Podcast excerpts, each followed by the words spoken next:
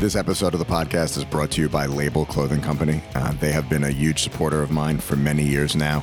And anytime you see me wearing a dress shirt or a suit, it is from them. Uh, everything is custom made. And anyone who knows me knows I hate wearing suits and I hate wearing dress shirts. I not only look dapper, but the clothes feel great and uh, wear really well. So, anyone in the need of a custom suit, definitely hit them up.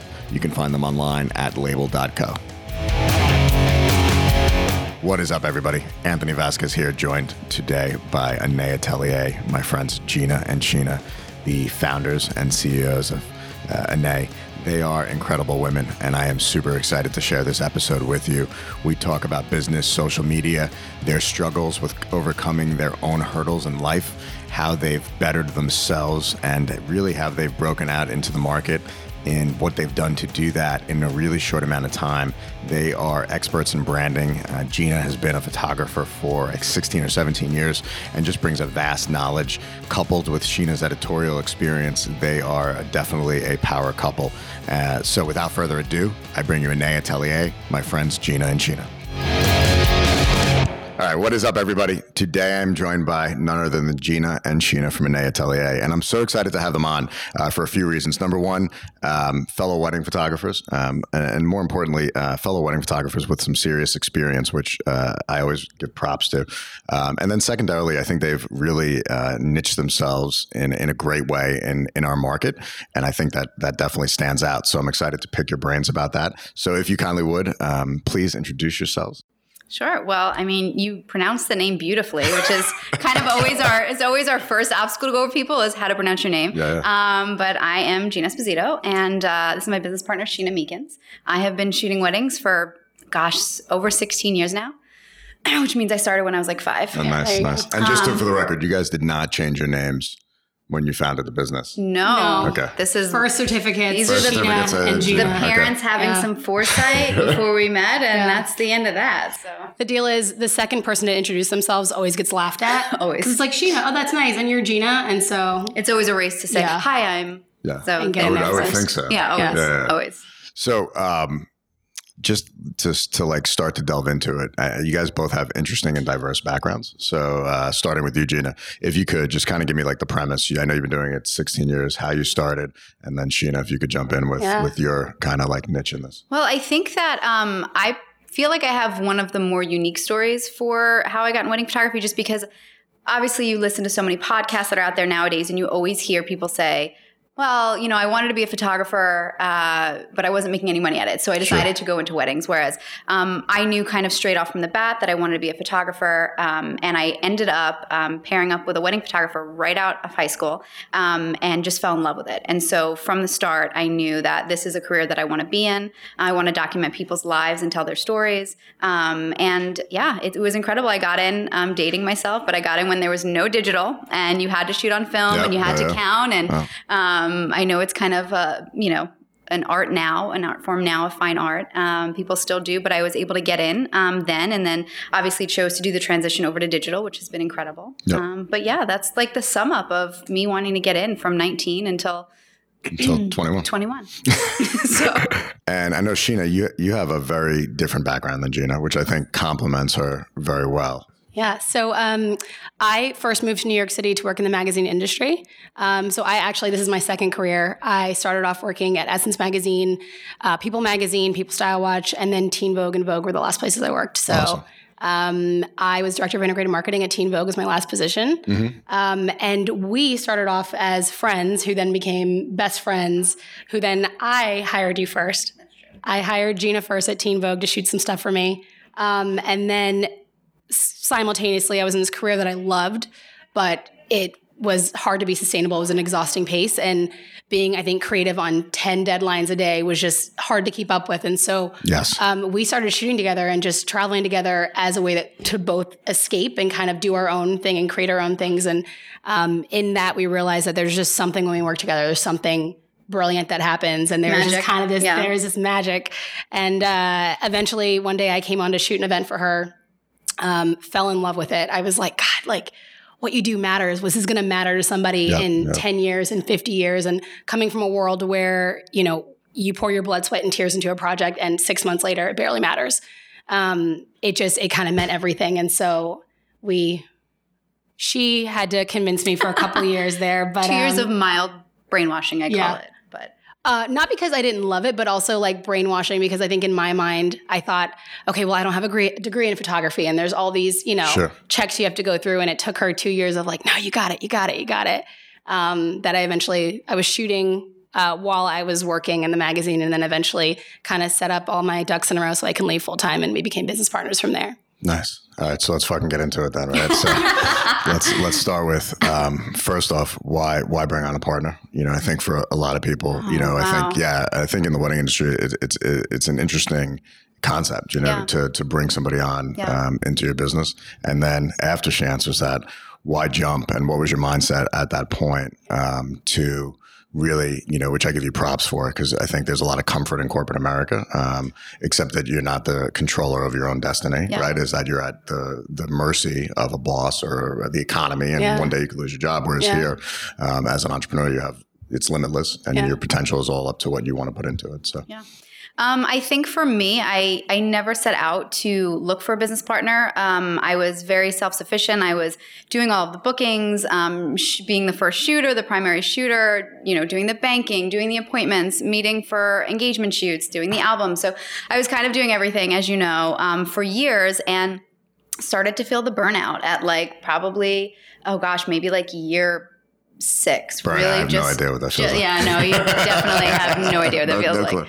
Um, and so I thought, man, it would really be incredible at the very least just to have someone that I can bounce my ideas off of and see what people think. And um, and so meeting Sheena, and I um, met Sheena years ago through my cousin, um, and meeting her and kind of like she said, going on trips and kind of having all this like photo magic happen that we would like kind of essentially have these like play dates where we'd like go in the desert and we kind of like sh- you know shoot each other and and buy outfits and it would, really started, create It, we always try to start small, and then Yeah. next thing you know, like the week before, we were like, "What if there was smoke? And What what, if we had these elephants and- fire that went off in the back?" And it just kept pyrotechnics can we do that growing. so we had yeah. this incredible like really i mean creative chemistry that worked really well when we traveled and it made me think and i was like man like i hate social media. I hate blogging. I'm not a writer. I am very much creative but i'm very much e- equal parts business as well.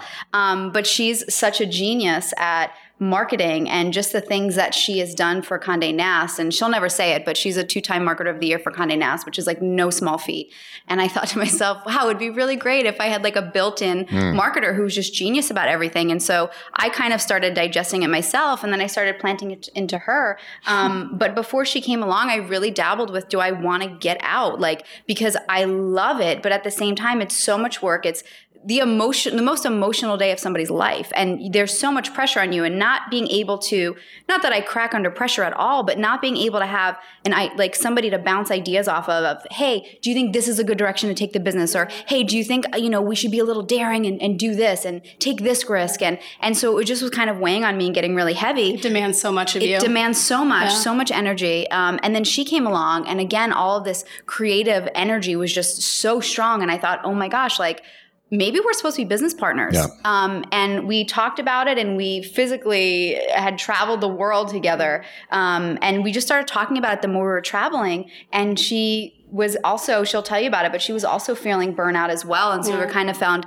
a common ground of like a camaraderie that you felt burnout and i felt burnout even though i was able to create my own schedule and travel and it, and it, it was incredible and glamorous yeah. Um, and then it got to a point where I was like, no, like this feels right. Like we are supposed to be business partners. And then from there, kind of morphed into, well, are we supposed to stay in photography and weddings or, uh, you know, which Yeah. direction are we supposed to go in? And it turns I think out we were that both we stayed. we were both like at a crossroads in our Yeah. careers. Um, Gina, the way that I like to think of it is her business was predominantly based in Long Island before I came along full time, and I felt like she kind of had created her kingdom in Long Island, and it was it was working for her, and it was It's a it was great very kingdom. it was very Yeah. comfortable. Yeah. But the way I saw her, especially, is that you are bigger than even the kingdom that you've created, and getting out of that comfort zone I think for you, like you, you had so much more capacity to, to be so much bigger and do so much more, and she knew that obviously herself too. Um, so there was that, but I think for for me myself, I I got to a place where I achieved, I think everything I had come to achieve in my former career, Sure. and I can kind of look down the line and see Um, this is where I can step into an executive role, and this is where this will continue to go. And I think when I got to a point where I kind of looked back at the last you know, from it was in from 2008 to 2016 full time. So it was eight years through the massive shift. When I graduated college, I went right sure. into when the economy tanked. And I know you like to say this, but like that, there's those years where you just eat shit, you know, and you, yeah, I, I, know right. you love yeah, it, and it's, and I absolutely, I would, uh, I would work, God knows, Oh my gosh. I didn't even count up the hours because it would be too defeating, but I would be in the office from seven in the morning till sometimes I would get calls at 1.30 in the morning sometimes because she was knew I was awake editing and she'd be like, I'm walking out of the Freedom Tower. And I'm like, what? Yeah. yeah. What is this life? Yeah. And um, but it got to a point where I kind of looked back over my career and I think looking forward, I saw that I had done, I had helicoptered bloggers into Coachella and I had done awesome programs and shoots and things around like all the great music festivals. I'd worked oh, with Taylor Swift. I had been backstage with Beyonce. There's all I've had all these incredible highlights and I could just see the, the end of it. And I thought, I could do this, but like this is no longer not a challenge, but there's a greater challenge. And yeah. just I I have always believed my whole life in doing what intimidates you a sure. little bit. And so I was very comfortable in corporate life and corporate cards and all those things. And it just there was something where I was like, yeah, I can jump and do this. And I knew we couldn't fail Yeah. not in an arrogant way, but because sure. I think of both of our work ethics are so strong and we are both willing to like, I just, I, I trusted her as a business partner. I trusted, and I think like knowing her, um, I mean, as my best friend, but like, I think there are so many more things it takes to have a strong business partnership than just we we get it we're on the same page yeah. photography wise but i think understanding like our morals are the same like our sure. goals in life are the same like there are so many things that line up that i, I knew and i trusted going into a partnership with you that like all right, like we can do this. Yeah, and I think it's important to point out that, you know, when entering a partnership, it's a marriage, right? Except you oh, know yeah, you want to and you want to be a complement to each other's strengths and weaknesses. You know, whereas yeah. maybe in a marriage, you, you don't want to outsource what you're bad at because that might not work for your partner. But in a business relationship, you know, like what you said before, if you're not a strong writer and she is, well, now you're not stepping on each other's toes. If you're yeah. willing to give up that creative control, yeah. and I think that that's crucial because if you don't allow that to happen, well, then you're you're kind of you know condensing what she can do within the company and not letting her shine, and vice versa. If you're the creative, that needs to be you know your piece where you really shine. But when you marry those two together, that's where you have which is actually probably the biggest reason why this works is because we are ironically and crazy just the perfect yin to each other's yang. And mm. so a lot of my strengths are her weaknesses and a lot of her strengths are my weaknesses. And I don't so, have any weaknesses to be fair. Well the other thing she's I, a little know, stronger. I think, well, the other thing I think is cool too is you know is is is the mindset. It's not you know people go into things and go if this works right? Yeah. and I don't necessarily think that that's the right mindset to have. I yeah, think same. you you have to first figure out is there a, a place does the market need what we have right? Mm-hmm. so does the market need talented wedding photographers? Yes. Yeah. um, but then it, if the answer is yes to that that, it's until this works, not if it works. Because yeah. too many people go into it and go, oh shit, I'm going to stick at this. And maybe, no, that's like half assing it. You have to be in it to win it. And, yeah. and you have to say, I'm going to do this until it takes off. Yeah. Well, we always, otherwise you give yourself the out. Yeah. You know? And we always say, or rather, I mean, I think you've adopted this now, but um, you might have gotten it from me. so Sheena has no fear. But I say, we went into this and people say, well, you know, what's plan B? What if? And I said, no. I never had a plan B because no. if I have a plan B, it means plan A is not going to work. Exactly. And so it was always plan A. It well, was, it's, it's it was all eggs in one basket basket. Yeah. It's like, oh, okay, well, I failed, but I, I only, you, are setting yourself up with the out, as yeah. I always yeah. say, because you already yeah. have the back door well, open. because then you already have this yep. idea in the back of your head that, well, this might not work. And that's Correct. not a possibility. Like it will work. Correct. So there and, is no plan And if it doesn't, then you figure out what you're going to do. But you can't go into it with that mindset. But I don't even think that now. Like, I don't think, oh my gosh, what if this doesn't work? I think, this is there's no. there's there's no way that it's if not. If something's not working, we're going to pivot and make it work. Absolutely. Yeah.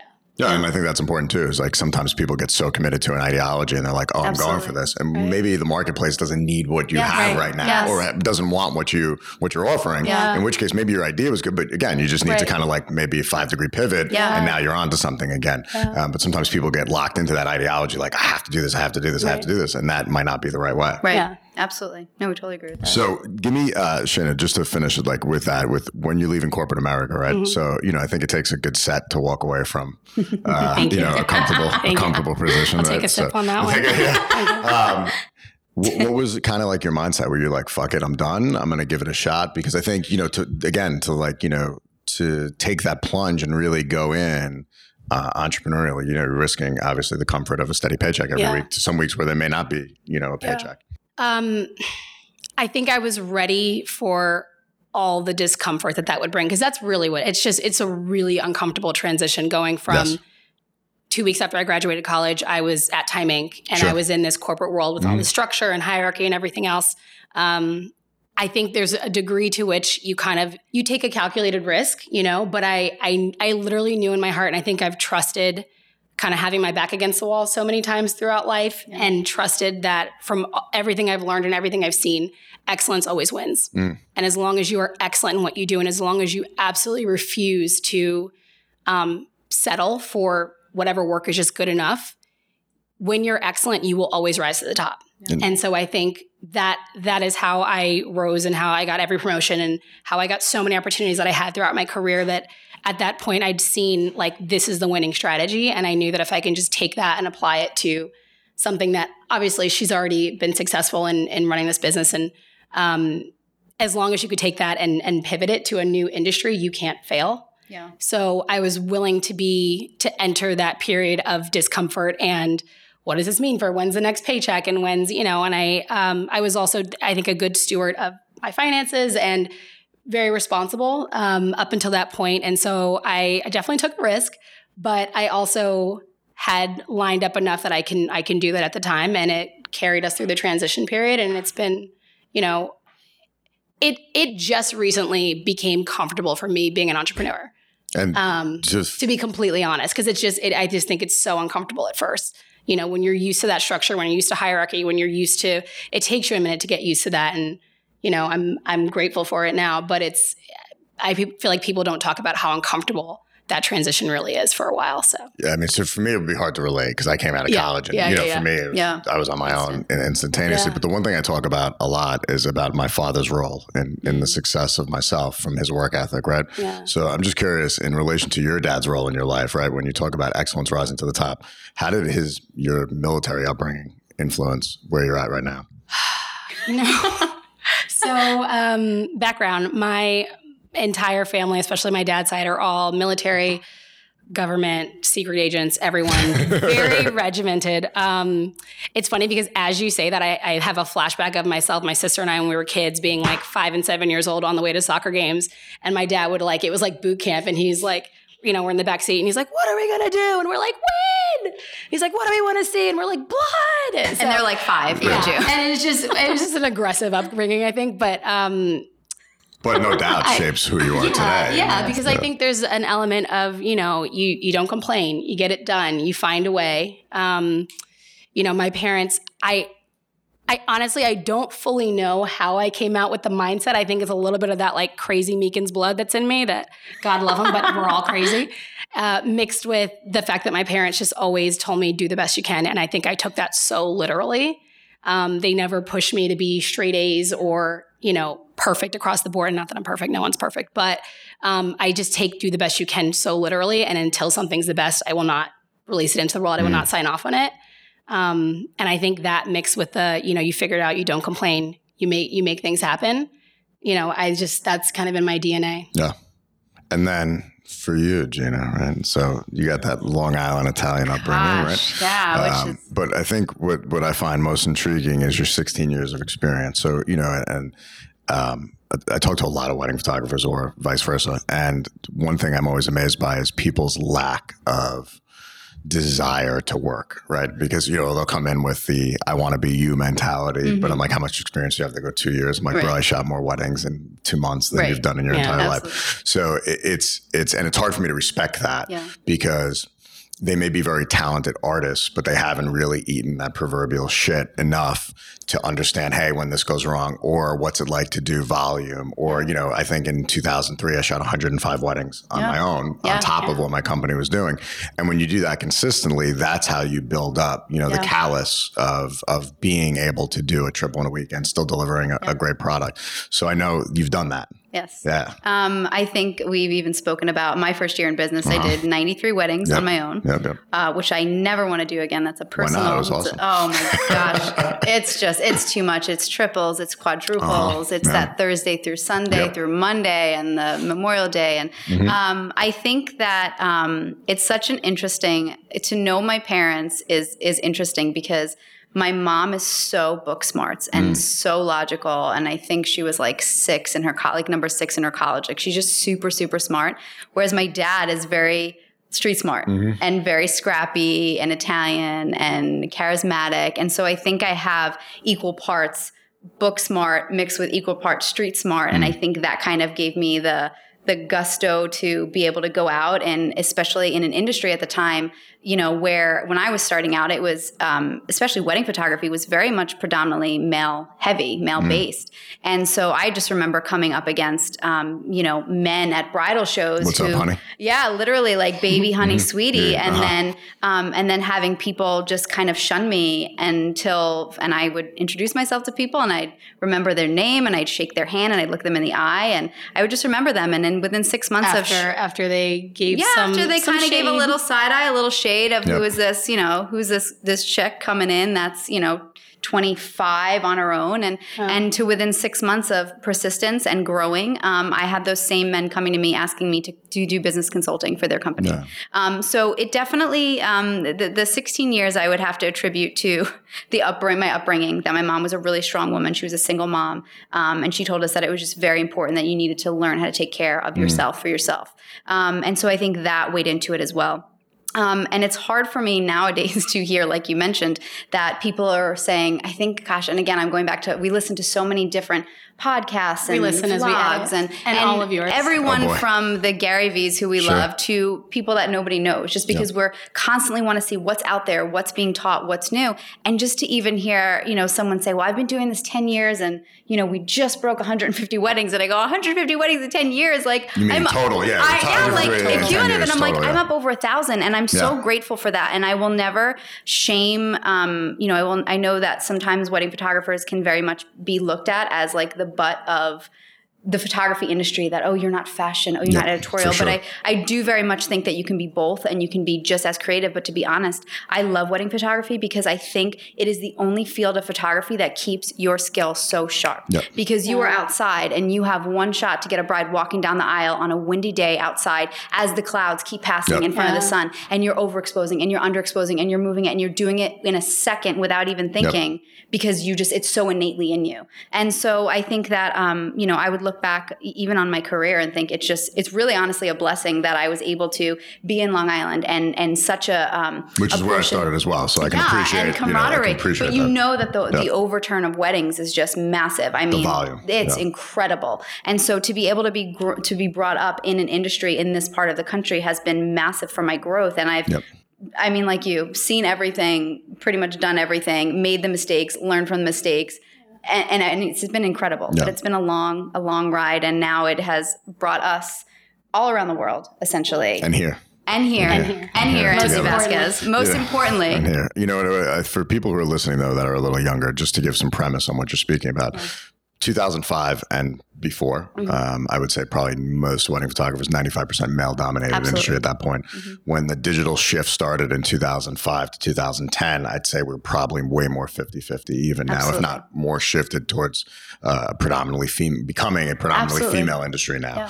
Um, and a lot of the, the men are shifting over to other things. I mean, Yeah. even wedding videography, now you have some amazing filmmakers who are female, whereas pre 2005, pre the 5D Mark II coming out, Right. there really It's was true. it, there was none of that. Um, whereas now some of the top filmmakers in the country are are female. So our industry has seen a huge shift Yeah. yes, um, towards towards women, which I think is awesome. which is incredible. Which was not there prior to that. was for not and it's a it's kind of a love hate because i love that digital was able to bring so many women in and i don't want to say i hate it because we obviously shoot predominantly digital but i feel like growing up really in an industry and learning an industry where it counted like you counted your film you counted your shot if you exposed that film it was gone there was the- no way the to bring it back gave you 20, like, so people can understand this. Like, Yes. Mm-hmm. you got 20 rolls of 36, 720 frames for 10 hours. That's it. That was it. And they didn't give you extra film a lot of the time because they, They were too not. cheap and they didn't want you shooting more. and you counted your color, you Yep. counted your black and white, you counted your sepia, Yep. and you made sure it was all there at the end of the Yep. day. But I feel like that art of kind of stalking the shot is lost because now we turn it on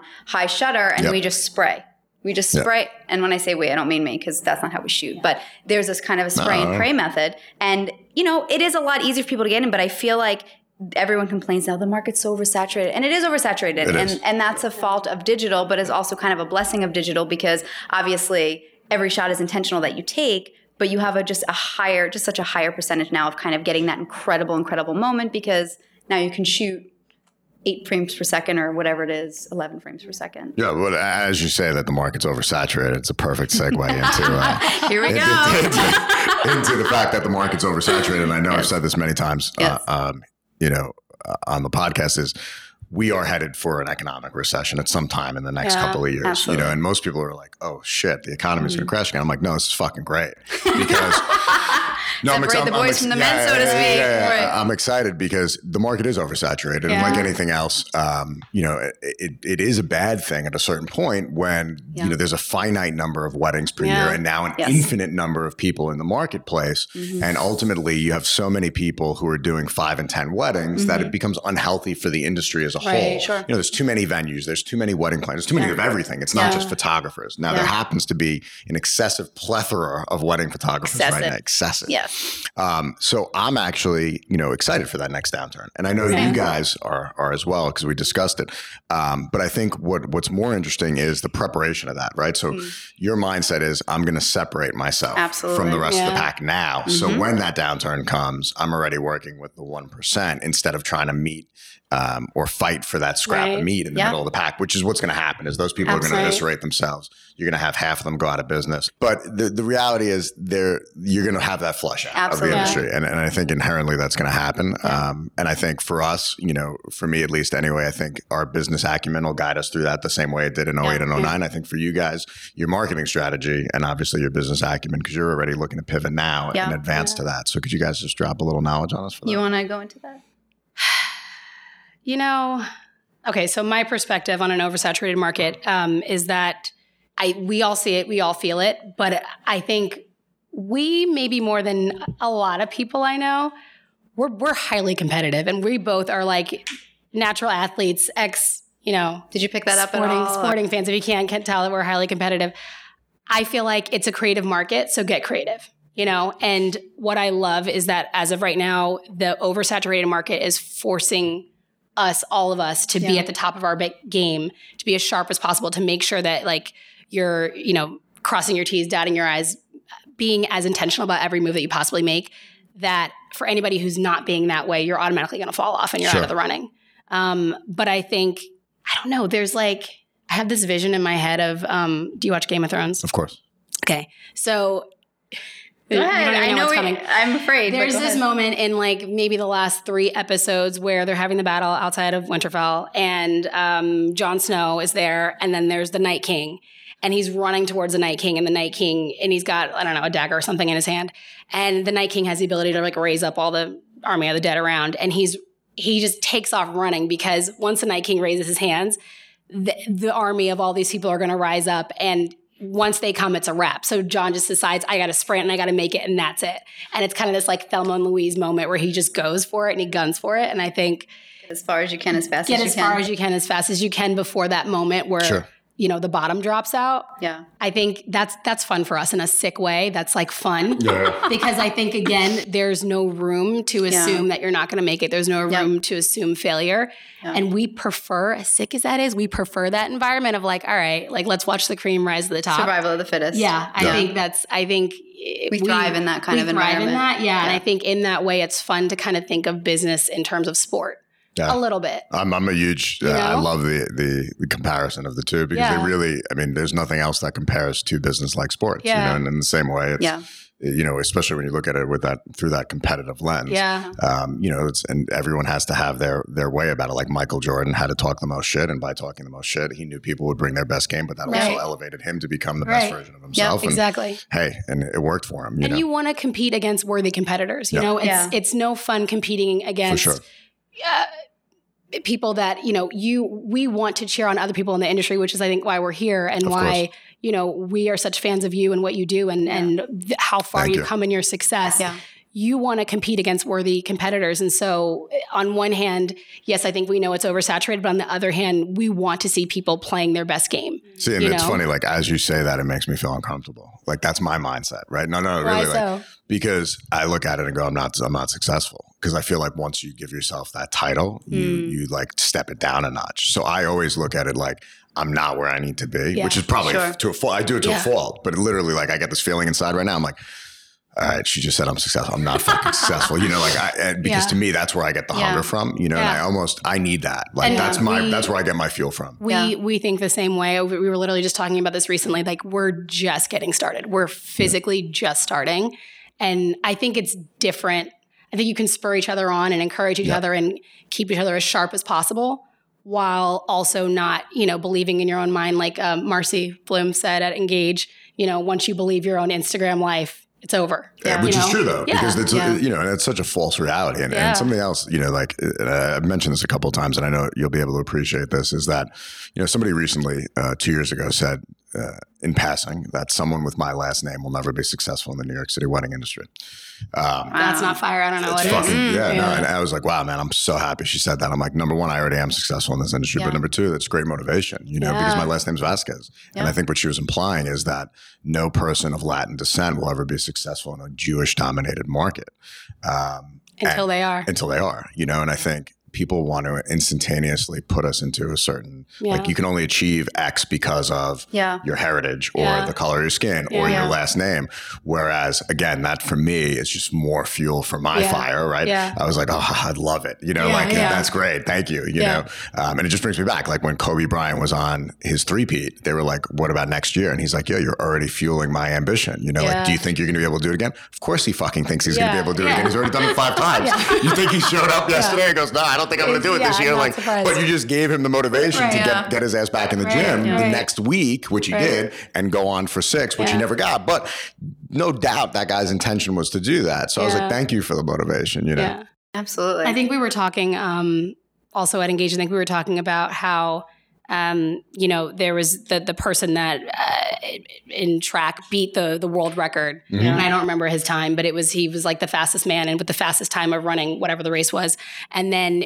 In that moment, right after he broke the record, that next year, I think it was Yeah. something It was like the four, four, four minute Yeah. mile. The Right, next, yes, yeah, yes. the next, the next year it was Yeah. broken. It was smashed yeah. again. Yeah, and it's and it's easy to say something's never been done, like until it is. Until it is. And I think we kind of operate with that mentality of why, if something hasn't happened, then like, why not be the first to do it? Sure. And we love and we thrive on like, if it hasn't happened, then like, I can't energy. wait to be the ones Mhm. to make it happen for the first time. Yeah. Yeah, and, and I see it with what you guys are talking about. Like you're already looking at, and again, I know you're looking to transcend just doing weddings. You've done some cool partnerships with Jeep, right? yeah. Um, I know you've been to the Maldives, Yes. right? Yeah. Um, and I think, you know, for people listening, most wedding photographers don't step outside the box in that Yeah. sense. But, eh, you know, again, if we can use our talents, like your talent Mm-hmm. of creating a story, and now pitch that to Jeep and Yeah. somehow get sent to Hawaii, right? Hawaii. Yeah. Um, so with Kelly Slater, like Yeah. fucking rad, right? Yeah. But most people don't even throw it out there because they've created and framed their life around, I'm just a wedding photographer, like you were talking Right. about before, which is Yeah. like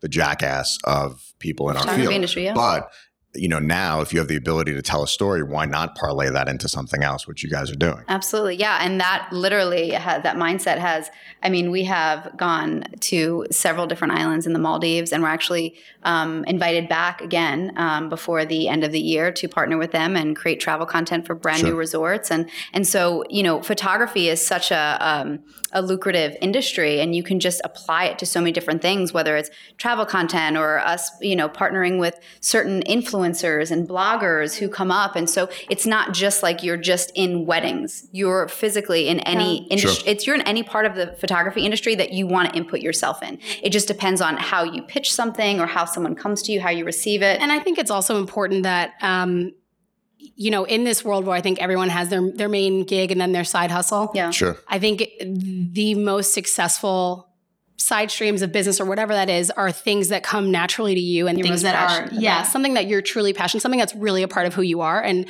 we got into you know we have a sister channel called an AOA which is all of our travel content Sure. um, that we've done even just for ourselves and it started with just things we were shooting for ourselves and the fact that we our friendship and our entire business started on us traveling together and Yeah. shooting together Yes. And so, of course, we're in weddings, but it's just a natural silo of our business that we would have travel content that we produce as well, because that's who we are naturally. Yeah. That's what we were doing before we were ever paid to do anything. Right. See, Oh, for me, it like you know? immediately, I'm like, well, you know, then now you're talking corporate global brands, which Right. transcends how much Yeah. money you can make on a Right. finite wedding day, Yeah. right? How much can you possibly charge? You can charge a lot, Mhm. but not you know, if St. Regis were to pick you guys up as their global content creator, Yeah. now you're photographing all their hotels and doing digital content around the Right. world. Now you're talking really good revenue streams and Yeah. not just really good revenue streams, but you're talking about continuous revenue streams Yeah. where it's not a one off, which is one of the issues with the wedding industry is you're booking a one off Right. date. And yes, they may be legacy clients where you're in the future doing three or four more of their events, Right. but it's not a corporate account where St. Regis goes, Hey, we love you. We're going to use you for the next five years. Yeah. all of our digital yeah. content. You know, we're going to pay you a very good, Yeah. you know, and by the way, you're going to get to travel to all these amazing resorts and stay in five star places for completely free and see Right. the world. Um, that's how I think when I hear you guys talking Yeah. about travel, like immediately, like Four Seasons, Ritz, th those big global Yeah. brands, or you know Maldives, where you're staying at a place that's thirty eight thousand dollars a night. At is the worst case scenario, is you got to stay at a hotel that costs a quarter of a million dollars a week. Right. Sometimes we look at each other and we're literally will be in these most, in the most incredible places, the most beautiful places, and we're like, how are we here right Yeah. now? Is It's this actually real? We get like all giggly and we're like, oh, you know, But we you still are. we Yeah. still Yeah. geek out over stuff because we're like. In no world in this present state and time right now would Yeah. we ever be able to be like, yeah, we could just stay in this, you know, massive mansion that's the largest overwater bungalow in the world where it's a five night minimum and it's thirty eight thousand dollars a night. So, you know, and it just brings me to the point of like, you know, if you don't try to do something, you don't even know if it Yeah. exists, Yeah. right? So, you know, I'm thinking of how you told me, you know, you're hanging out with Kelly Slater. For those Yeah. of you who don't know, world multiple time uh, surfing champ. Yeah. Huge, yeah. Um, huge, and a celebrity in and of himself. Um, just how'd you wind up doing the Jeep thing? Why'd you do it? So, um, it's a, a little known fact that I am a five foot one and a half woman, but I um, have an basically a zombie apocalypse Jeep that is a four door Wrangler. That You is- would see it and think she had like a Napoleon I mean, I'm sitting on Yeah. 37s. I'm lifted three and a half inches. I just had to ask you for clearance in your parking garage if I could drive in or Uber in because I didn't know if I would fit or not. Um, and so, just a big Jeep advocate. I love it. I love the brand. I have all the off road lights, all the tricks, and and all of that stuff on it. Um, and so, we actually, our story, if if you want me to just kind of go into it briefly, if you can abbreviate. I'm going to abbreviate Uh-huh. it in about 20 seconds. Um, our story was we kind of like left it up to God and the universe to tell us if we were supposed to be business partners because we knew it was a really serious jump. And so, as we were traveling on one of our adventures, we did a big, huge road trip um, in the West, in Utah, and, and all of those places. With we your. Jeep? one of the Um, many. nope, not with the Jeep, but we rented a, a Jeep. Rented a Jeep. Yes. And, um, and so we went, excuse me. And we heard um, this song that we love. We always make these kind of like recap videos of all our, our all of our travels. It's a and whole so production. It's a whole production all the time. Um, and this one song came on that we're like, this is our recap song, and we knew what it was. And it was actually not the song on the radio as we were entering the desert. It was a, a competition for Jeep that said, "We want you to make back when Instagram was 15 seconds." Dating ourselves, but Yeah. now it's 60 second second, videos. right? 15 So to second videos. video. Yes, and it was all about what makes summer great. And fast forward, we entered the competition, um, saying if we win the grand prize of this competition, we will become business partners. And so we entered a Why six not, right? a six week a six week gamble? Life-changing on a- on a. Jeep Wrangler- just on a let- Jeep Wrangler. Let I it- like that, Let yeah. it ride. But it I like was that. also us kind of putting together, putting our content out Yes, and, and saying, is it No, makes sense. Hey, is can it we- as Do good as judging. it is? Yeah. Right. And also, can we do? I mean, I think it's brilliant because you're, you're testing the waters. Kind Absolutely. Of, you know, it's like it's like Yeah. going Well, on a, because a your date, like right, because your date. family can tell you, "Oh Yeah. my gosh, you're so talented, you're so Yeah. great," and it's like, "Well, are you really like looking at me not through rose-colored glasses? Sure. Is But it really obje- is great?" objectively Yeah. good. Yes. So we, anyway, fast forward, we enter this competition with three days left. It was a six-week competition. 12 you weeks. could twelve weeks. Sorry, it 12 was all summer, and we enter this competition in three days. We upload five videos, um, and we end up winning the week twelve prize, the grand prize of the month of August, and then the grand prize for the overall uh, twelve weeks. So we basically entered a competition with three days left, and we swept it Nice. um, with our content. And one of those prizes, the grand prize, was a trip for two.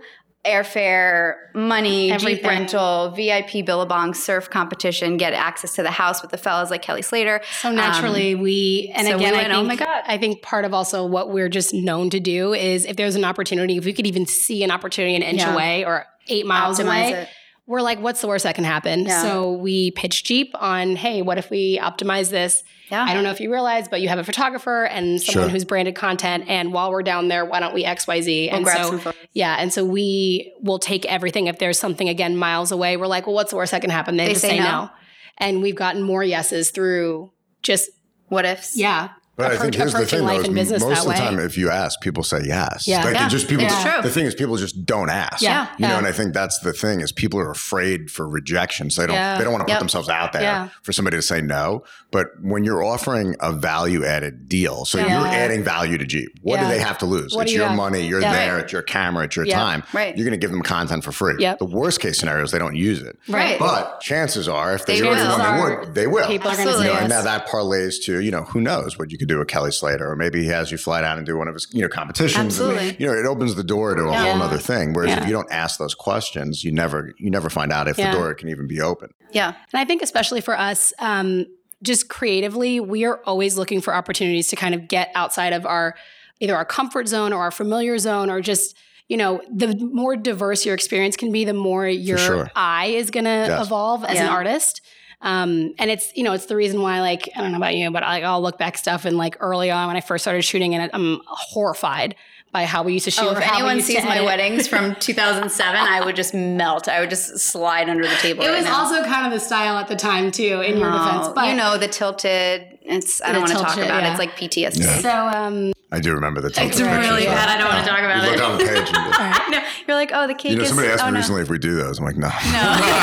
Seriously? Yeah, yeah, they asked us if we paint, you know, the remember the old black and whites where Yes. you paint the flowers? They Yes. want to know if we did that too. I'm like, no, that died in like that yeah, 2001. will not resurrect it. Yeah, yeah, yeah. we'll not, we'll not bring that back. At least we'll here. leave that in Yeah. the grave. Yeah, That's that's- fine. It's fine. But I think it's um, the more you can do to kind of evolve your eye, Yes. and the more diversified experiences working with different cultures and traveling to different locations Yeah. and um, just being in, in again, yeah, and even in experiences that are intimidating, you're like, Yep. I don't even know how I'm going to do this. But Mhm. when you approach it with excellence and you're as buttoned up Yes. as you can possibly be, and you kind of leave that Yep. ten percent, you know, swing, Swing. for what you don't know, you you end up being stronger in every category across the board, and your eye ends up evolving as an artist. And I think that's what we bring to our business and the things that we shoot today is based on that. And I think the other thing there is too is, is nowadays people just don't want to work for free and they miss the concept. Working Right. for free isn't actually working for free. It's Mhm. working for knowledge, experience, Yeah. all Yes, those yeah. things. And people now You're want to just come in as CEO or, you know, Yeah. they want to come in and go, I've shot 30 weddings. You know, we've talked Right. about this and it's like, Yeah. okay, great. I did that, you Yeah. know, last summer. What's Yeah. your point? Good You job. You know, like, like, you want, to, you, want, you, want, you, want, you want the apple? Like, what do you want to say? Um, that your life experience is 30? Yeah. I'm like, dude, you know, No. but you know, the the point is, you know, you if you can put yourself out there in as many Yeah. places as possible, Yeah. eventually some of those hit, Something's gonna- especially yeah. when you follow up with excellence, dedication, and there's Yeah. actually a quality to the work. Yeah. But if you don't put yourself out there, well, then none of those are ever going to take off Yeah. because you're not even in the place to have the opportunity Yeah. to present itself. You know, which is why I always point back to that. You know, the harder you work, the luckier you get, and it, it is so true because you know even to this day, you know, sometimes I'll take on a project, I don't necessarily get paid for it, or I don't get paid what the project's worth Right. Yes. in full in full market value. Mm-hmm. In but that what I'm getting on is exposure. You Yeah. know, maybe I'm meeting somebody who's going to open a door or the potential to open Yeah. the door. Yeah. And to me, that's that's where that like oh you know if I look into it and say I've reached a certain point of success, maybe I don't take those opportunities. That's why I always Right. feel I always feel from Stay that place of stay humble. Yeah, Yeah. and stay yeah. hungry. Yeah. Yeah. Because hu- humble, you know, when you're humble, you're always hungry. Yeah. Whereas Yeah. like if you feel too full, it's like you ate too much. Yep. What's Yeah. the what's the point to get out of bed? And that Yeah. posture changes everything. It changes how you percent. see every opportunity, every engagement with someone. So she always says, What is it about knowing 10% of everything? I feel like to be completely relevant to anyone you meet, you probably have to know about 10% of everything, which I feel like I do. Yeah. and I Um, think there are certain things where sometimes you have experiences that are so outlandish or so out of left field. And then next thing you know, you're in a conversation 18 months later and someone's talking about some town in the middle Reverse of osmosis filters, or, like yeah, random, yeah, random And it fishing, anything. almost always comes back around where you find yourself in a conversation and somehow that random thing that you did Mhm. Is a Won them is like over. yeah is a is like a chess piece that's Yes. moving something forward for you and i think for us um it's never not been worth it you Yeah. know So, and getting back into like, you guys have uniquely branded yourselves. I feel like, Thank right? you. There's a, you know, and watching the whole engage experience of Gina and Sheena, you know. Oh boy. Uh, yeah. All right. so, just gonna take a drink where, Yeah. uh, where where did that all come from, right? And for people who who are listening and not watching, um, we're Please talking please like explain that. Explain that, yes. Uh-huh. So we're talking like outfits to the nines, matching, or like tops and bottoms right now. Like one has white and gold We on, both have intend pink. to don't this, both are but- wearing uh, shades of blush and my Yes. color blindness. Yeah. Um, and so, Poor Anthony. um, where, where did that come from? Like, what was the concept behind I it? Because I think that honestly- I'm going to say that there's probably more intent there than There. So you can I, to? can I tell you? So please. couple couple things. Um, again, I feel like the we have gotten everywhere we've gotten, and we have built a brand on who we Yeah. actually are as people. Yeah. Um, the literally the genesis of us even coming together as business partners was there's something there when we're just being our full selves. Yeah. and Opportunities. There's, there's an there's an experience there. There's there's something we can invite other people into. Yeah. Um, and so we honestly, all we've done is be a hundred Mm-hmm. percent ourselves. And I think, you know, to who we are naturally, we enjoy, we enjoy getting dressed up. It's, that's fun for us. We love putting a lot of thought into the outfits and making it intentional. And we love a good party and, and floating around the room and making Mingling friends and- and, Yeah. making people dance. And that, that's just, that's naturally who we are. And so I think, it really it's not a strategy it's it's us just being who we actually are because it works Allowing That- other that- people to that see the crazy that is in our own yeah brains. and i also think like i don't know about you i don't have the ability to fake being someone else i Yeah. physically don't the second i try to be something i'm not you're going to see it it's going to be terrible i'm going to start stuttering and it's going to be sure, awful yeah, it's, yeah. i'm going to fall apart um, so i think all we know how to be are ourselves but i will tell you this we matched one day for a wedding because Gina and I, again, we're best friends. We have very similar aesthetics is and the- when you This say is- match, we're not talking about Tinder, are we? no, no, no, no, no, no. outfits, our outfits, our Very match. heterosexual. Not that anything's just- wrong with that, but we you- I'm gonna save you do we from that, do 'cause want to get like- married to men separately. Yes, One day. One day. Right. Um, we we will go shopping separately and come back with the same stuff, which is like, oh, it's cute, but it's like annoying also. Yeah. So one day we were getting ready for a wedding, and she's like, "Well, I'm going to wear the whatever pants," and I was like, "No, I was going to wear the." The pants. So she's like, "Well, I'm still gonna wear them," and I was like, "Well, I'm gonna wear them." So we showed up matching, and people they were like, "Your Loved it. names rhyme, and, you you're match." matching. And Great. we were like, "Okay, that was like, all But right, you know what? I think inherently, like just getting to know your brand. I think for certain certain people it wouldn't work. I think for the two of you it does work, right? Because it, it, it has a flow and a feel and a vibe to it where I could see that being brand. It's a brandable, you know, like Yeah. it is the brand. So Yeah. I think it works. Whereas if some people were trying to force that, it, Yeah. it inherently would not work. It would look kind of goofy. Yeah. No. Like Works we don't want to look like works. Dumb and Dumber showing up, No. you know, in the No. orange and turquoise suits. But it is it is a good representation of like um, walking into the room and people knowing that you're a unit, that you're Yeah. you are the two photographers that are there, or you are the two co-founders of Anée Atelier. And Yep. so especially in a world where there are so many husband wife teams. the the matching thing just ended up working really well. We at first thought it was super gimmicky. Um, that our names rhymed, and we're like, "What are we going to do with it?" And it's We, interesting. tr- we tried to downplay it. We and tried we're to like, downplay There's no way around it. but actually, no, fuck it, it works. Yeah, like, it it, was just it is really- what it is. You know, it it, works. works. It was really important um, because before I brought Sheena into the company, uh, the company was in my name. yeah. Um, and I was really, she did not care. She's not about like having the limelight at all. But it was really important for me to say, no, no, I have a business partner. And the, the issue I was running into with it being in my name is people would call and they would speak to Sheena or they would meet with Sheena and they'd be like, yeah, yeah, but where's Gina? And I hated that because Yeah. I'm like, no, no, this is my business partner. Like, I need you to have an equal representation. And so, a lot of people ask Anée Atelier, what is that? Where does that come from? And so, a lot of our friends, um, because our names rhyme, they call us the Inas. And so it took my one of my best friends who graduated from Parsons, took a Parsons graduate to basically be like, well, you know, why don't you just Why don't you just take Ina and why don't you invert just it? invert Ina? And so Anée is actually Ina, obviously spelled backwards. And then um, in a trip to Paris, we um, Nay, it sounds very. It sounds Anée, French. It sounds yeah, beautiful. And so in a trip to Paris, we always knew we were going to be called, we were going to call ourselves an atelier um, because we're ever evolving. And we know that atelier in French Mm. is a creative studio. And so we did not want to pocket ourselves or pigeonhole ourselves in da da da da photography or da da da da studio because, Smart. you know, again, a creative studio could be anything. It could be pro- anything yeah. production. Well, and we Um, started like toying around with video, and we still do. Um, But you know, I think if in the future, weddings and events will always be at the core of our Sure. business, but you know, leaving room for it to evolve however it does naturally. Sure. And if we end up taking on more editorial projects or travel or humanitarian, or you know, I think that's also like a big piece of both of our hearts. And so.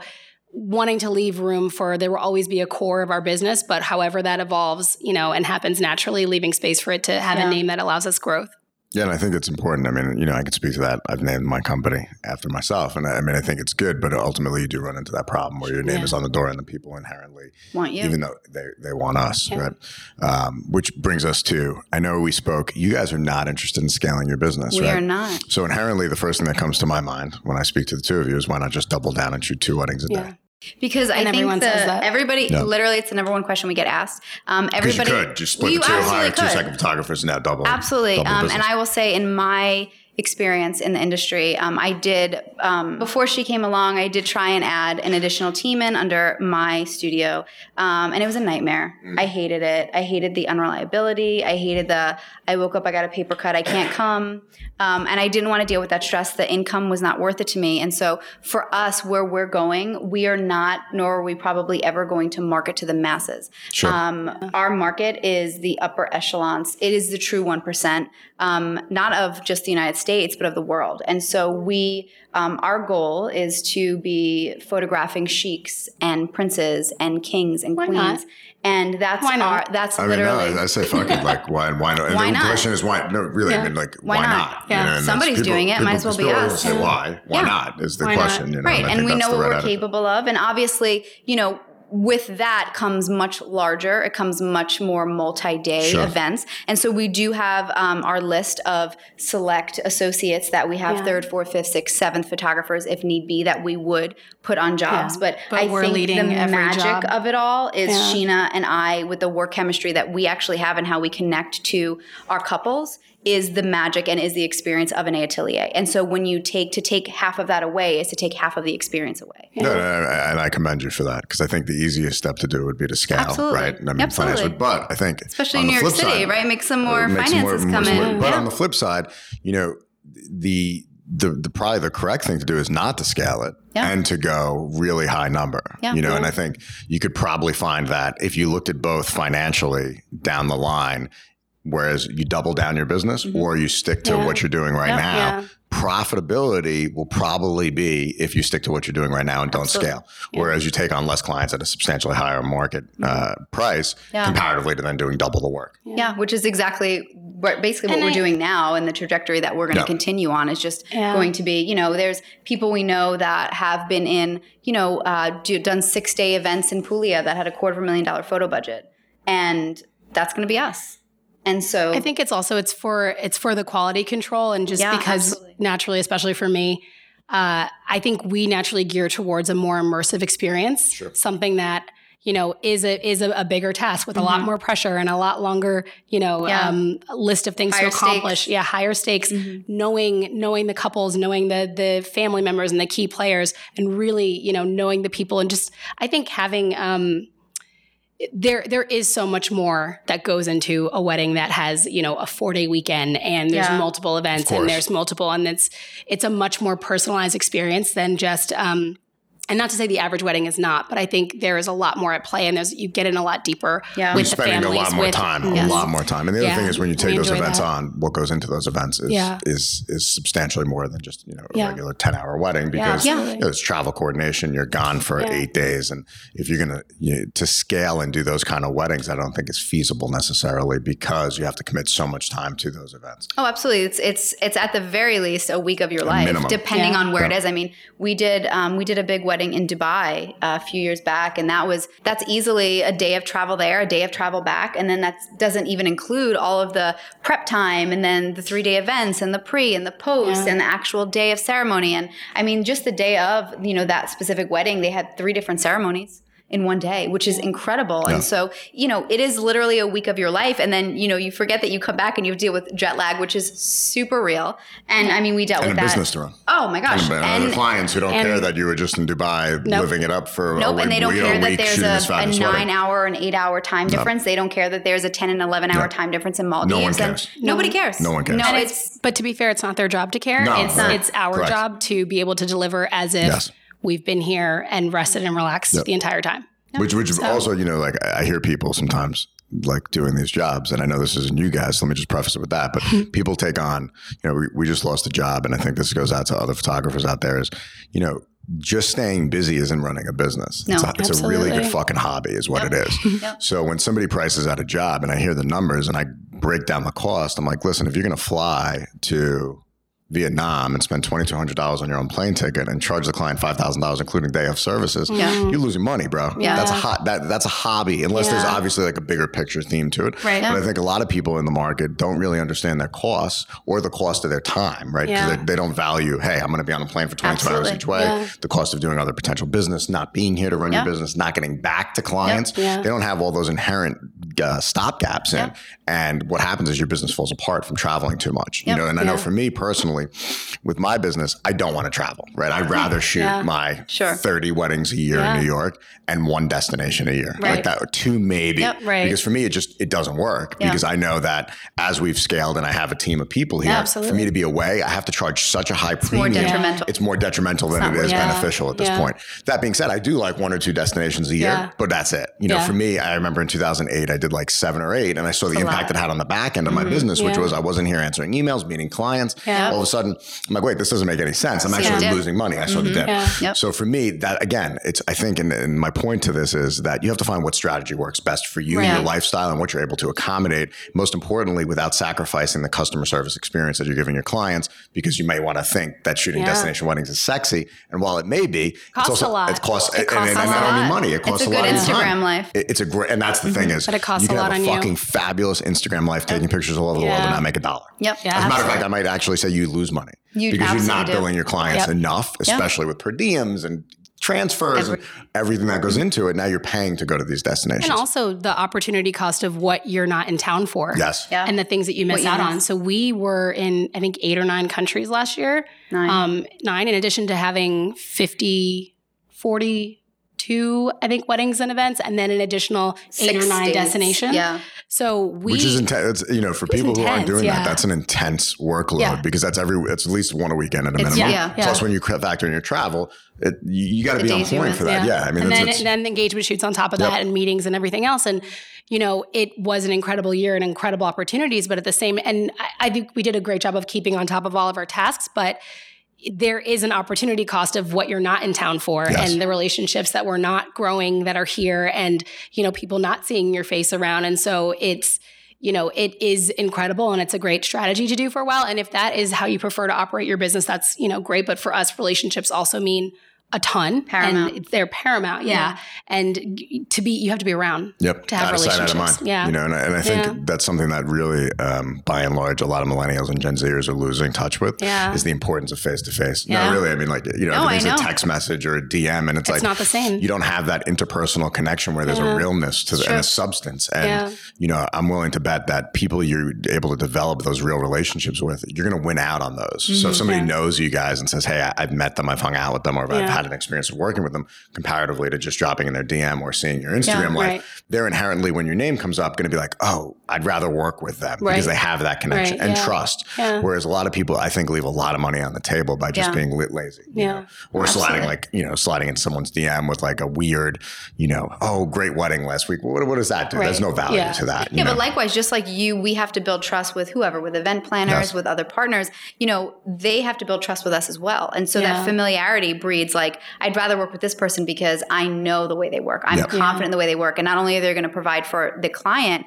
but they're also going to provide product for me as well. Yep. You know, because at the end of the day, all of the vendors that are participating, they want the photos. Of course. And for me, you know, I- I've gotten nuts about it. It's huge. Yeah, I'm, I'm nuts about like what makeup artists I work with now. Yeah. Yeah. because Yeah. ultimately these people impact our day so greatly. great. Your you know, photos. it's like they show up with either a bad attitude or they're late. Yeah. And I'm like, yo, listen, you can't. It's a team effort here, Yeah. right? Like you're you need my pictures, I need your makeup, Yeah. so Right. it's a win-win, right? Right. So I want to do a great job, but you need to have the bride ready. And it doesn't take four hours to do bride's makeup. It may take you four hours, but it doesn't take four hours. Not a good makeup. Um, Yeah. Kim Kardashian doesn't take four hours, Yeah. right? So you should have the bride done in, Yeah. in a, you know which the is allotted time. why we're so meticulous from the get-go i mean from Yeah. every time before before we even sign contracts with clients we create a tentative timeline with them Yeah. um, and then from there that is what we base the day off of and so course. all of our clients base their days around our timelines which is literally when we say makeup and hair needs to be finished at this time Yeah. because again when that runs late if that's if that's poor, Yeah. if that's Yeah. poor quality, poor service, that directly impacts the product that we provide because then where does the time get shaved off of? Of course, It gets pictures, shaved off of, course. us. And then the client yeah. Mm-hmm. comes back, and you're managing expectations, and then Yeah. they don't have the pictures they want, and they Yeah. don't go, "Oh, the makeup artist had me two and a half hours late." Right. They Yeah. go, "I didn't get that picture on, Yeah. you know, in Right. Grand Central that I wanted, Yeah. or it wasn't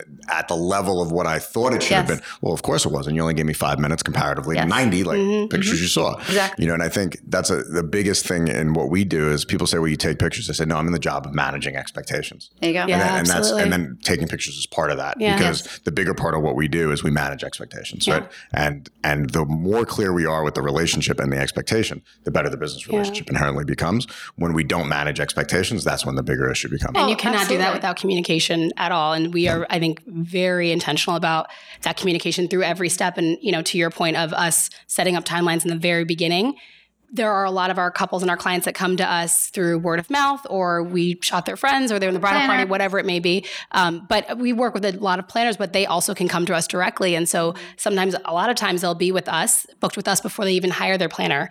And so we like to kind of have that initial Yep. structure set up just so they understand the framework of how the day is going to go. But then, you know, to your point of having the relationships and working with the right people, when we have clients or couples that come to us first and then they're asking who do we go with for planning for hair for makeup when we're at the kind of the beginning of that food chain the beginning of their process you have to recommend people who you know of are course Yeah. through experience you are as buttoned up behind the veil behind the curtain of your business as you seem to be on the outside Yeah. and there are so many things that you don't know until you're in it with someone Yes. and you go wow you're nowhere near as buttoned up as i Right. thought you as you No. seem to be and you don't know that until it's too late but also you're staking your name and your business on recommending someone that's a direct reflect- reflection of you brand, yeah. absolutely so just a segue just a tad bit right and i know something uh Hit you, us. you mentioned right so i know uh, gina you kind of had um, you mentioned uh, earlier in life some struggles with anxiety Yeah. right and i think to wind up in the wedding world Where there's zero pressure. Zero pressure. Right.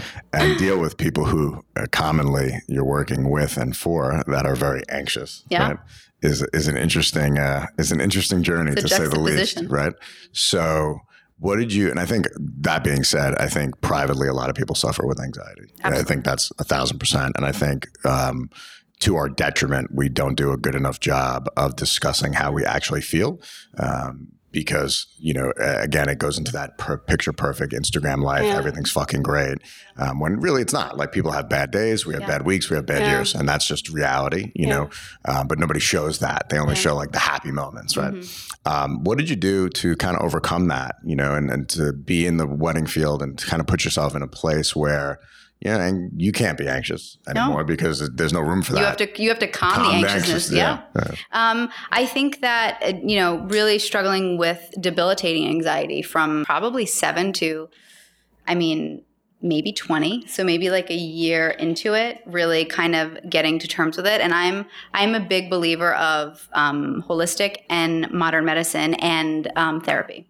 I think all three kind of working together really help um, your body. I I always tell people I'm such an advocate for therapy and for counseling. I think even if you don't feel like you have something you need to go to counseling over, I think it's incredible to go to someone who's not biased, to have an objective opinion, someone you can bounce ideas off of if you don't have that already. Yeah. And so I think for me, um, my church life was really, really grounding um, for me personally. Um, whether people meditate or they do yoga or um, they need time to get away or medication.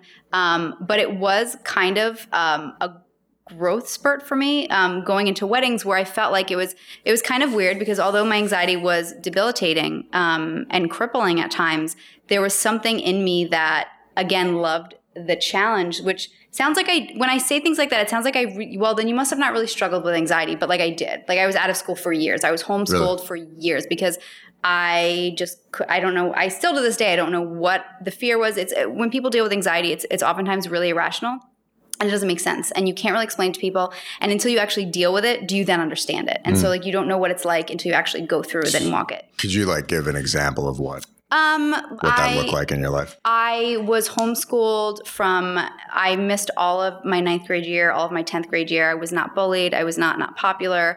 Um, I, no bullying, nothing like that. Um, it just manifested whatever I, emotionally I was going through. My parents had a really rough marriage, and I think it kind of settled in that area. Um, and I had to really go to a lot of counseling. I went through a lot of medications, um, and there were even hurdles, even you know, um, early on in the wedding industry when I started getting destination weddings before Sheena, where I really had to kind of like like talk myself down and be like, you'll be fine to travel. Like nothing. There's always kind of this feeling of like impending doom. Like if I leave, something bad's gonna Something happen. gonna happen, yeah. But it's but nothing did and nothing would, and so that's why I say it's a really irrational mental health awareness that I don't think people understand until you go through with it. Um, but I think a lot of a lot of kind of being grounded in my church life, um, having someone to talk to for therapy, going through getting the right medication, and to be honest, like I think it was a mixture of probably not getting certain healing that I needed from childhood scars. And then once you're able to talk to a professional um, and kind of clear the air and get that out and understand why you do what you do, why you think the way you think, it kind of brings this calm over you. And, you know, I'm a firm believer that like the truth absolutely sets you free. And so when you go to counseling and you talk and you're able to like own your truth and own why you do what you do and why you think the way you do, and it's it's okay there's a real freedom that comes with that. And so, not until I really went deep in my late teens and my early 20s, started going to counseling really consistently, did I understand, oh, that's why. And there's kind of a release and kind of a breaking. And so, I know that looks different for different people. I know there are people that have severe chemical imbalances that have to be on medication to. Um, participate in life um, that people take for granted, but for me, um, there's really been a like honestly like a full recovery from that, and I think you know I can honestly say I haven't not had to be on medication for I mean, over a decade, well over a decade, which is interesting because again, you are participating in conversations and times with people where it's a really high stress, but I think I function really well in high stress, which sounds kind of a little backwards. Um, but I think I can be my best self in that situation. And then again, I think that has given me a lot of empathy for people that um, I've dealt with many brides who have anxiety. I've dealt with many grooms who have anxiety and people who, ha- who do not like eyes on them. And like all eyes are on you that day. And so to be able to be there and to touch people and to tell them it's okay and kind of talk them off the ledge, I feel like if I didn't have that background of dealing with anxiety, I don't know if I'd be able to empathize and really relate to them and talk them off that ledge and say, come on, like I'm with you. When you're walking down the aisle, like look at him or look at her, but you could look at me too. Like I'm there, I have your back. And and so a lot of that plays into it as well. So I think it was really vital for the development of my business and the development of really building trust with clients that they really do trust you because you understand what they're going through. How do you feel that's shaped where you are right now? Wow. Um, I feel like the trust level that I'm able to earn and even the trust level that Sheena's able to learn with clients, I feel like it is really catapulted. And, you know, even if you, as silly as it sounds to say, read my reviews, but even in every review, it's like I felt like I was hanging out with a friend. Like Gina and Sheena felt like friends to me. They were so familiar. There was a comfort about it. They were able to relate to my family. They wrangled my bridal party. They wrangled my family. Everybody loved them. And so I think it definitely hones in a sense of um, being aware and being able to read a room, which I think we both really do really, really well. Um, and again, I think it just brings a comfort level. So I, I think that while it's easy to be able to take a digital camera, I so often see people that I go, "Mm," and I would never say this to them. Maybe I would after a few drinks, but um, oh, you're not meant to be in this. You can take a photo and you take a beautiful photo, but your personality is not calming.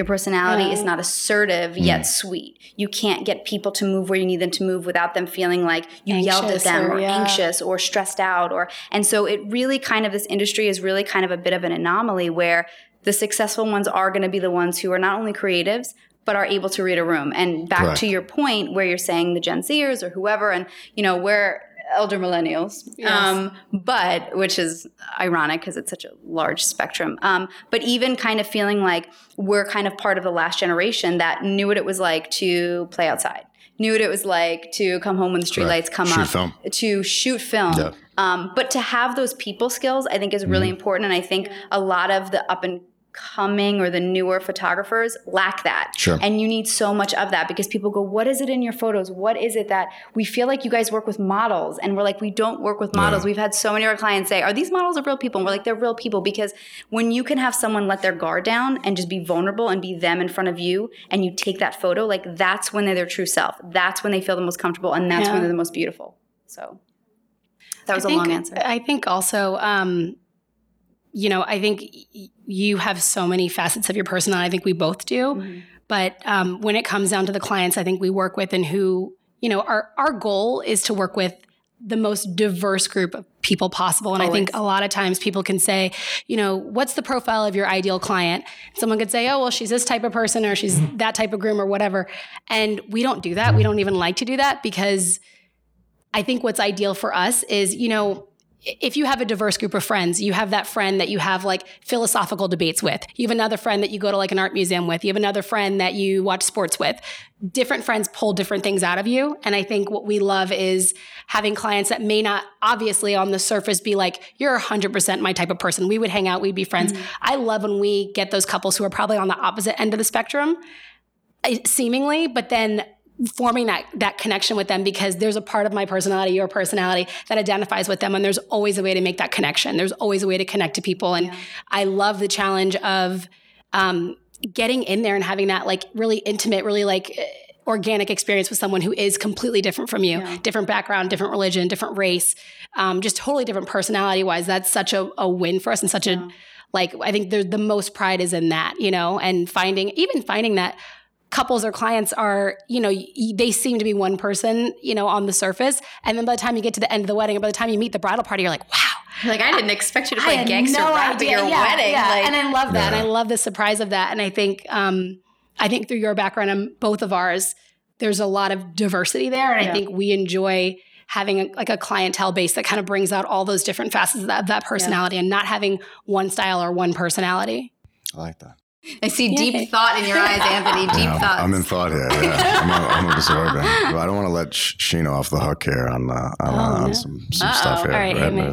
So, I mean, I think Gina just got deep. So, what Put um, Anthony in the zone. Yeah. in the zone? Um, what what would you relate back to your childhood? So, you obviously grew up um, army brat, right? Or no? Mm, no, my my dad was uh, in the government by the time I was okay, born. by the so, time you were yeah, born. yeah. All right. So, Much uh, crazier than But that. we- we- yeah. Not not that I can talk about on camera. um, but we we moved around a couple times. So Gotcha. So, you know, with with that like military background, how do you feel that that's shaped who you are right now? Other than the fact of him giving you war chants in the back seat on the way to the soccer games. yeah, Chanting Yeah. blood. Yeah. Five years old. I, I make Gina do that now on the way to weddings. Uh, actually. Not really.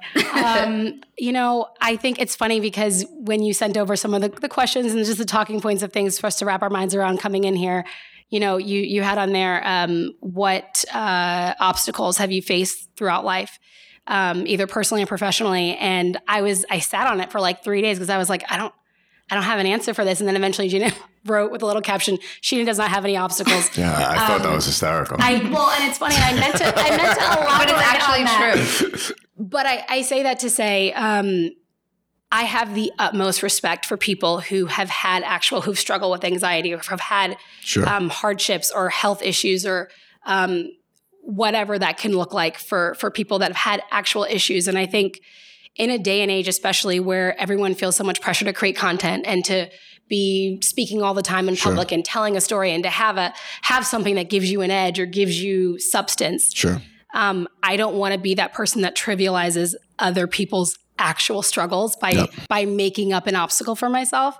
That's not to say that I've had life easier. It's always been fantastic, or I haven't worked my butt off or overcome things. But when I when I actually look at my life and when I look at what's ahead and what's behind, I don't see obstacles. And I think that's probably part of how I grew up, how I was raised. So, what about like challenges that you've been faced with, rather than mean- using the word obstacle? I mean, Be honest. I've Yeah, and, and I don't yeah. think, and I don't think, you know, I think to to your point, like we we, we all are here. We've we've lived more blessed lives yeah, than ninety nine percent of the Yeah, world population. absolutely. So I think you know absolutely, yeah. that being said, and trying though, to have respect to that. and yeah. and having respect for that is I I commend you for that. But I think we're all at some point faced with it doesn't have to be anxiety, but you know Yeah. we're faced with um, you know for me I don't want to say it's an obstacle, but growing up the son of somebody who didn't speak English with my last name. Um, that had a fifth grade education. That's not an obstacle for me, but it was something that I paid respect to, and Right. something that is really a motivating Right. point in my life. Right. Um, and I tell that story now specifically because of the marginalization of immigrants in this country. Absolutely. And you know, if it wasn't for immigrants, this fucking country wouldn't be running right now. And it's a country of immigrants, and people need to check that shit. You know, and, and, and I feel wholeheartedly about that. Yeah. And if you kicked all the immigrants out, you'd have no workforce. Because Yeah. guess what? Americans don't want to do those jobs. You know, and that's Yeah. just that's the reality. So for me, it's it's I use that as a source of pride and a source of Yeah. it's my motivational factor. It's paying homage to my dad who sacrificed his life so I could be sitting here talking to you guys. And that's that's how I look at it. So it wasn't necessarily an obstacle. It's more of I look at it now as like, hey, maybe I can influence, you know, maybe there's a kid listening who's of Puerto Rican descent who goes, I Yeah. can't do this in life Yeah. because of where I'm from, you Yeah. know, and he goes, oh, fuck, you know, like I can, you know, shit, you know, I've been framing my life the wrong way and there's another stepping stone. So even something like that, you know, Um, I will tell you that I went against my parents' wishes strongly. Um, my dad, in particular, who was kind of the stronger voice in our household, um, when it came down to he wanted me to go to community college first before going away to you know four year school, do two years, and then go into. And I felt strongly that nope, I got to get, I want the full four year experience. And so I said, I'll take out my own loans and I'll do it myself. And I think we joke where we both say like, I'll make my own way.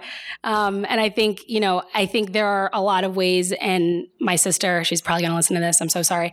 A lot of ways that she kind of listened to that directive, and I think Sure. a lot, a lot of people listen to their parents in that way, especially in those formative years that you respect your parents' wishes, and of then course.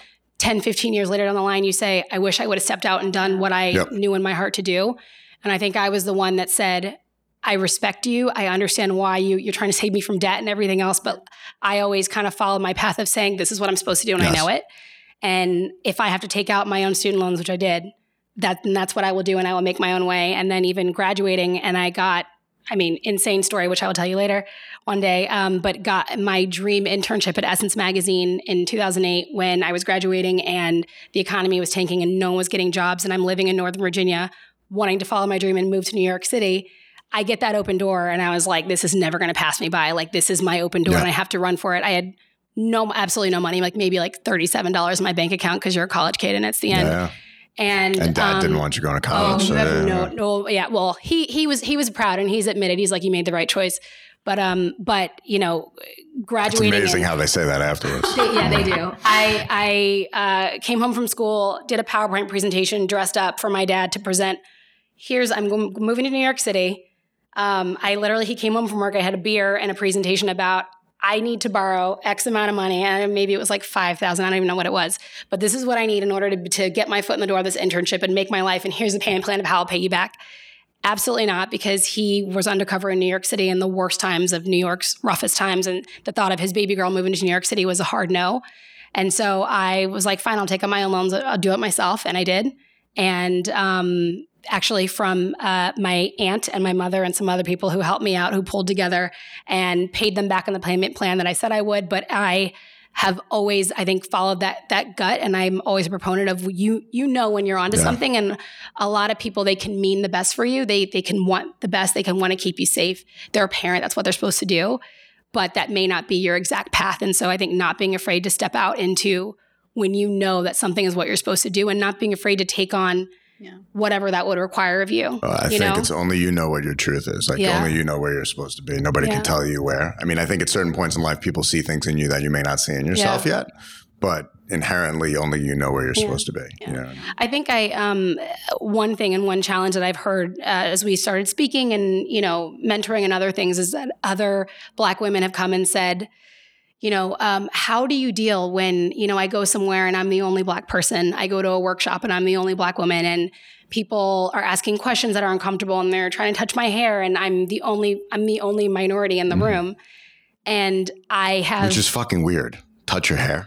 Yeah, it happens It's a so lot. strange. It happens a lot. Yeah. I I think everyone's entitled to have their own opinions of I how think it's they weird when feel. people touch my bald head. I'm Right, like, yeah, I- yeah. when- when did I give I you don't know. permission to touch I, me? You know? when Like- I'm pregnant one day, I will not enjoy people running Like, up I don't and know what you're talking about. What's the matter? I think it's so weird. Um, but I think that is something that I've heard from a lot of people, and I think my perspective, hopefully this helps, is that you know um, I have always found that I have chosen to look at it as a blessing and as an advantage when I'm the only person who looks like me in a room. Sure. And I've kind of said, you know, there there are two ways to see it. and you could either choose to feel as uncomfortable as it is, Or as empowered. Mm-hmm. yeah, or you could say, God, there's like I stand out. There's no one Yeah. who looks like me, and I think I choose. I've been in several environments, work environments, professionally, college, just everywhere, weddings, everywhere else, where I've been the only black person miles, and I choose to see that as an advantage, and I choose to to love that experience, and I choose that I choose to love that people get to say. Wow, I didn't think there'd be a black person here. Or they Mm. may they may watch me extra closely because you're not the idea of a black girl that I thought I had Mm. Because I've never come into contact with you know someone this close. I love having that opportunity. That's not necessarily everyone's experience and the perception of it, but I think you know I I told one girl recently. I said for where I'm going in life and for the the goals and the dreams I have for myself, I can't afford to allow that to slow me down. I can only afford to allow myself to see that as an advantage and to like thrive in that. And I think I believe that when you choose to, you can choose to see certain things as um, as an obstacle or a hindrance. Mhm. And I think at the end of the day, I would rather choose to see a road that's clear ahead of me, that's wide open.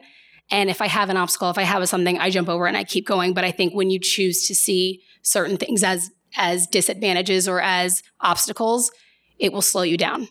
Mm. And that's that's my perception of it. And understanding things are uncomfortable, and they are. And and you got to have thick skin sometimes. And people will say stupid, ignorant things. It just happens. But I I choose not to get offended by it. That's funny. Sometimes you have to take a moment and like swallow it and like keep going. But but And sometimes your business choose. partner has to tell everyone what's up. Yeah. But you know, I think it's it's uh, Yeah. after doing like the uh, unleash the power within with Tony Robbins last year, and you, I walked away with this. It Was my my ground point from it. Uh, my big point from it was you can walk away from a situation in one of two places. yeah. Why is this happening to me, or Yeah. why is it happening for me? Yeah. When you go to to me, you're constantly a victim. Yeah. Right. You're always playing that. Whereas when you are the it's happening for me, right? So being the only Yeah. woman of color in a room is for me. Now you're the person who controls the power of that Yeah. situation. And then every situation becomes an opportunity Yeah. rather than a hindrance. But I think the question I have then is do you feel that you're held to a higher standard? I feel yes to a certain extent because I think uh, people come in with a lot of their own preconceived notions for what a black person, Spanish person, fill in the blank person of color, or um, it could be a gay person or any Sure. anyone else. People have their if they are not exposed to that regularly. Or even if it's not something that's, um, I think there's a difference between I see black people on the street, I have a black coworker, versus when you're in an intimate experience um, with someone of color or someone who's just you know different from you um, people can have a lot of ideas for what that looks like and i think until you're in close proximity until you've had an intimate friendship dinner um, some experience where you kind of break that that that barrier down a little bit that's when people's minds change about Mm. what that stereotype looks like. Um, and i welcome the opportunity to be the person who changes your mind Mm. about um, what you think a black woman is what you think we sound like or look like or speak like or you know whatever stereotypes that are there. So i think when you're the different person in the room there's going to be more eyes on you. People are going to pay attention and go hmm. And so i think i am always very aware that if i'm the minority in the room and there's one or two people who look like me i'm there could be additional eyes on me. And i i do think you are held to a standard of and i accept it as a challenge that i'm happy to bring that let me show you an incredible representation of what a young professional black woman looks like or how i run a company or how we handle a wedding or how i walk into a room and handle you know uh, wrangling groups who are and and delivering an incredible service for people who are entirely different from me um, i welcome that i love that uh, that may not be for everyone that may be a lot of pressure to some people um, i know some people who feel like that's not fair i shouldn't have to be your um, your mascot for what a black or fill in the blank minority looks like. I don't want to be that to to everybody. I shouldn't have to carry that burden. Um, I see it as I feel blessed to do that because I would rather be the person who creates bridges in people's minds. Um, or makes them feel more comfortable, or maybe you say, God, like I've always stayed away from black people because I always had this idea, or whatever that could look like. And now like i and it's a lot of sub- subconscious thoughts people don't realize they have but you will then be more comfortable and you will that breaks down that stereotype of whatever that barrier whatever is there in your mind it breaks it down just a little bit more than than what was there before that experience so i'm happy to be that person Any specific experiences you want to share? Can I tell you that we were actually just talking about this this weekend where she shared a story of something where someone I was somewhere and I was the only black person and someone said, "Hey, look, there's a there's a black person here. Imagine that." And she got angry. And there there are more things that have happened that I don't hold on to Mm. because in my mind the cost of holding on to Mm. every negative experience, I don't want to become jaded. Mm. I don't want to become cynical. I don't want to expect negative of people. And I feel like the best way I can keep my heart and mind clean and um, accepting and open and warm to every everyone I encounter is to not assume how you're going to react to me, and it's to not hold on to times where people have called me things or said crazy things about my hair or have offended or and I both of us we we don't get offended easily. We really don't but it takes a lot. And I'm I'm very very patient very patient. But I also choose not to hold on to things and to like actively let go of them because I just think that's going to make me better going forward you know and I'd rather be that bridge But we've had some real conversations about um, because we do shoot predominantly white weddings, and we've had real conversations about if somebody ever says anything like that is not something that she keeps to herself. That is absolutely something that we deal with. So Um, we, well, we I- had an experience yeah. like two years ago, and that's why I'm at. And we're at a wedding, and my second photographer was African American, and we're standing there, and, and someone goes, "What time do you get up on stage?" And he's like, "Excuse me," and he's like, "Well, I'm a photographer," Mhm. and they're like, "No, no, no. I mean, you're the singer, right?" And he's like. And he, you could see, and I'm Yeah. like, no, man. He's like, I jumped in, and I was Yeah. like, no, he's the photographer. Yeah. Like, and the guy, I don't know if at that point now he's trying to be funny, but what he's trying Yeah. to say is, Yeah. you know, the the black guy in the room Yeah. should be on stage, you Yeah. know. And, and he was he was upset, and I was like, dude, don't even worry about it. And he's like, you know, and he just blew it off, you know. But I could see, I'm like, you know, that person saying that, you know, you, it's another human being, Yeah. bro. Like, yeah. it's not cool. and comments like that happen often Yeah, and um, I I think I am very patient and gracious to say You are. here um, I like to explain to people if if there's time given the environment sometimes it's the environment you you it's going to do more harm than good for sure. but when the opportunity is right even if it's a little bit after the fact to go back and say hey here's what you just assumed in that and here's why Yeah. that's rude. And usually when you explain to people a lot most times they don't understand that what they're saying is ignorant or that you're making ignorant assumptions. And when you can take a moment to say hey this is people would be offended by that here's why. Yeah. because you're assuming when people say and this is usually the most frequent comment yeah but you're like a white black person. Ah, and when and that happens so I can't even tell you, but like you know because they're trying to say you're articulate, you're professional, you're but in in that statement you're assuming that to be articulate and professional and buttoned up is to be white. Mm. You're assuming that you cannot be those things and be black. Mm. And that's what you're trying to say. And when you communicate that and you say that's offensive and here's why, then people get it. And then most of the times they will never say that again. Or they will be the ones when they're and what weighs on me and I think what I think about is if you can if you could take 30 seconds to explain to someone, hey, here's why that's rude. The next time they're in a room full of all whatever people, eh, whatever homogenous group, and they hear someone say, yeah, but they were like a white black person, they're going to correct that person and Sure. say, actually, that's rude and I didn't know that. And this is why. And that's how you affect change. And so I would rather be the person that can, I think when you get offended and you walk away and you get angry, you miss an opportunity, hopefully, to educate that person and stop them from ever saying it again to where they can go educate someone else to never be rude or ignorant. And I- also believe the best in people, I believe most people don't mean to be, most of the time, they don't mean to be rude. They don't mean to be racist. They don't mean to be sexist. They don't mean to be offensive. They don't realize they're saying it. Most of the time, they want to come touch your hair because they think it's pretty and they like the curls and they and they don't realize that I don't love to feel like a petting zoo.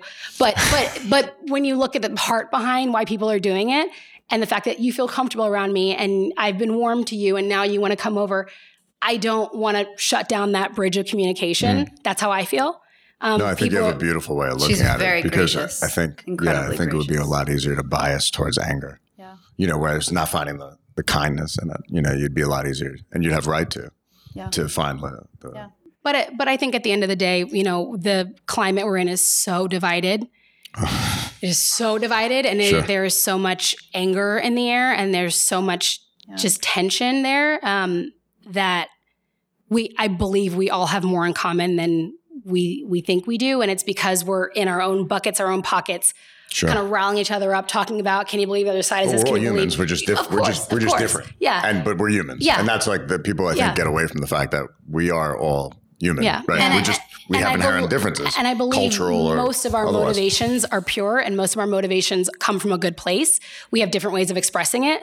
But I think when you could build bridges that show that, like, I get what you're saying and we're on the same page, we express that differently, the tension would just disseminate so much easier. And so I, I see opportunities like that as opportunities to either educate gently or to be someone that warms someone else up to the idea of you're not what I thought you were, and Mm. you're not what everyone over in my little bucket, little pocket has always said about fill in the blank minority person. I like that. Nice. That was deep. Loaded, Loaded. That Mm-hmm. was a big one. very loaded. So, what's on the agenda for the Anée Atelier? Aside from world domination, World domination. Yeah. Let's talk. Uh, casual. let's lighten up the mood. Was just- that was fucking heavy. I, was, I, she Sorry. gets up out of it. No, yeah. I was like, oh, I'm not going to drink this. I'm going to drink it Yeah. now. Gonna let you let you say heavy. your piece. Yeah, you know, and, uh, no, but I think your message is so just before we, we change topics, I need to say like your message I think is important not just for um, women but for everyone, you know, and I think it's it's empowering, you know, and hopefully there's a young girl out there now who hears this and says, "Fuck, oh shit, I can, you know, I can be in a white dominated industry Yeah. and I can look in walk in that room and be the best person of my version of myself and be beautiful and the fact that I am different that that difference becomes empowering Yeah. um, because I think a lot of people, you know, myself included, I've had moments in my life where I'm like, yo, I'm not like these people. You know, like I'm so not Yeah. that. You know, I didn't Yeah. grow up in a privileged household and go to a eighty thousand dollar a year private high school. Like that's not where Yeah. I come from. Um, I'm the son of a you know Puerto Rican guy who fixed stuff in buildings, and that's the reality. So um, I've at moments, you know, you definitely feel out of place, and whether people intend that or not, I think you know sometimes I think it's they don't know any better. Sometimes I think um, ignorance is not a good excuse. You know, to say I think you can be consciously ignorant. you know, um, and that just gives people a free card sometimes. You know, to be ignorant. Oh, I don't know any better. That's bullshit. You know better. You know, like it's a, um, and you have to be more conscious of the way you feel, and you make people feel. You know, and I think sometimes people just use the ignorant card to get away with what they're doing. Yeah. I think you can also feel um, in someone's approach to how some people want to fight and they want to they want to get a rise out of Yep. you and you could tell the difference when someone means well and they're coming from a good place versus when they when they want to fight and nothing I say is going to change your mind. Sure.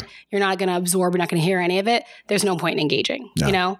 Um, and I think most times when you take a step back or or try as hard as you can not to get offended, you can read between the two and gauge Yeah, yeah. how to respond. So No, I think that's Yeah. great. So now let's Now. get now let's get lighter, right? So All right. what's give me like uh, some goals here, right? So I know you guys are big on goal setting. Um, where do we see Anée Atelier a year from now, and more importantly, five years from now? Do you want to start and I'll finish, or are you talking? you know, no.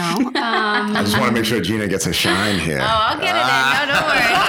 She always does. Trust me. She always does. I will say, um, I said earlier. In a lot of ways, I feel like we're we're just beginning. Sure. I feel Yeah. like we are just hitting the position and the posture and the um, But you are like you guys are in. I mean, you know, anything under ten years, in my opinion, is, Yeah. is still infancy, though. You know, and Yeah, yeah. now we're in this rush for success where people want you know this fucking overnight bullshit, and it's like that's not the way the world works. Like, Yeah. you- like yeah, so it is beginning. You know, it's not you're not 35 years in. You know, and then uh, yeah, and that's fucking cool, and it's a great place to be because like the rest is still ahead of you. yeah, there's- like ah, man, I wish I enjoyed that part of my career more. You know, because it goes by like that. Mm. Yeah. Um, and then it flips to not trying to like. It's a different mentality, right? Because now you're maintaining that, like Yeah. you're, you even though Gina, you've been in it 16 years, your partnership's so young, It's Yeah. baby. and then now it's like that that upward trajectory is Yeah. so there. So it's fucking embrace it. I think know? in the next six months to a year, I think we have a lot of um, incredible collaborations coming up, incredible partnerships coming up um, that really are, eh, you know, in wedding in the wedding industry specifically. You know, you're so focused on documenting everybody else's vision Yeah. and everybody else's mood board and everybody else's Pinterest or whatever it may be. And I think as creatives, you could still kind of um, get stifled a bit creatively. And so for us, it's really Yeah. important for us to have passion projects and um, people that we collab with Oh, and partner cool, with. passion. And yeah. Yeah. And um, and so there are people that were she yeah she has now made me love alliteration because it's really great. And I'm not Atelier. Um, so, um, but yeah, we have a lot of incredible um, collaborations coming up with uh, people that will remain nameless for now. Cool. Um, but they're definitely coming up in the next six months to a year that we're really, really excited Yeah. about. We always try and stay on the forefront of things and, you know, being relevant and staying ahead of the curveball really in the industry um, and setting the trends and not following them. And five years. Well, Aw. before, and I think, you know, the thing with your one year, you know, six, when you say six months to one years, I know you guys are big picture, right? So, and I know that those collaborations are laying the fundamental groundwork for what the big vision is. Yeah. Absolutely. yeah. Absolutely. Personally, um, I think, you know, it'd be nice to be like married or something and Not to each other. Not to each other. We've made that clear. Not to We've each made that other. clear. Um, and I think embracing the changes that come to business in that way. Um, but I think I think I touched on this earlier, but I we want Anée Atelier to evolve naturally. Um, and I think while we will always have uh, weddings, events at the core, you know, um, we both of us started with. She got her start in photography with what your humanitarian work down in doing a lot of humanitarian work in Belize and Jamaica Yeah. and just in really poverty stricken countries. And I think that's something that we absolutely want to um, get into more of for Yeah. sure. Um, donating our time and our services a lot. We both, I, I built schools in the Amazon. She did, and Built Belize, and yeah. And so I think we're getting to a place now where we're feeling we're able to have more control of not just our brand aesthetic, Mhm. um, shooting more of the things that feel like the, the work that we want to put out, not Yeah. just and that we want to create and be in the ideation process of, which we love, but also having that freedom and the time to give and go and travel and serve in different ways. That's, you know, just part of exactly who we both were. And I think there are times in business where you've just got to like head down and and push Yep. forward and keep going. And then there's seasons where you've made enough progress where you can start diversifying a little bit. And so I think that's over the next five years what we're really excited to get more more into. Our passion project. Yeah. Big scope for the uh, company within five years. Hmm. Big international. Um, we're probably going to go more international um, than I would think. I feel like a lot of uh, people are very um, blinders on, kind of, uh, so to speak, uh, where they're not even even taking into consideration the world. Um, and they're really focused on the United States. And I think there's uh, a lot of beautiful cultures, a lot of beautiful places. Um, and like I said, mentioned earlier, there are a lot of people that are throwing extravagant, extravagant events all around the world, whether it be, you know, somebody having a private yacht in Ibiza for their 50th birthday and need that photographed, or just kind of these was really of 'em. exciting documenting moments in people's lives. And Yeah. so I think our um, community will become much more international than it is now. Sure. But obviously, I don't think there's ever going to be a world in anyone's life where we're never based out of New York. Manhattan, ever. Yeah. This is always going to be home. Yeah. New Yorkers to the core. So Nice. I love it. All right. So here's a question I ask every one of my guests. Oh, so now I have two. Um, looking back on your life, what advice would you give yourself from 10 years ago? Um, ultimately, one fundamental core change, um, something you could have said to yourself, whatever it may be, that would have drastically impacted your life for the better if you knew it then.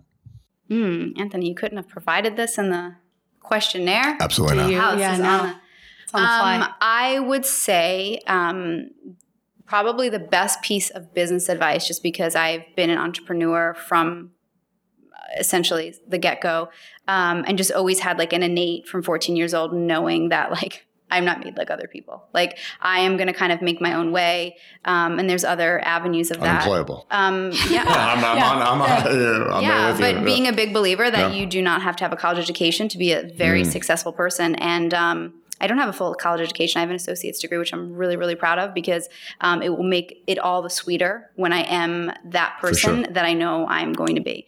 I think a um, lot of people waste a lot of money on private education right now. really unfortunate. Um, but there are some industries where you absolutely need it, but not to rabbit trail. Um, I would say the best piece of business advice I've ever gotten was from um, one of my jobs, probably in my early 20s. I was um, part time bookkeeper for a company and really really successful man and he said there are no emotions in business Mm. and i think that especially entering into a male dominated industry um, I always makes me really angry when I see women who are surrounded by men, whether it's on Shark Tank or it's on some other thing, and I'm like, "Don't do it! Don't cry! Don't cry! They expect you to cry! Like choke it down! be strong!" You know. And and so I feel like there were a lot of people that I crossed paths with, men specifically, in this industry that have burnt me, that have slandered me, that have said awful things that I've had to kind of really crawl my way out of. Um, and with my head high. Mm. And I wish I would have not wasted whatever it was, a year or something, laboring over the emotional aspect of it of how could they, how could they.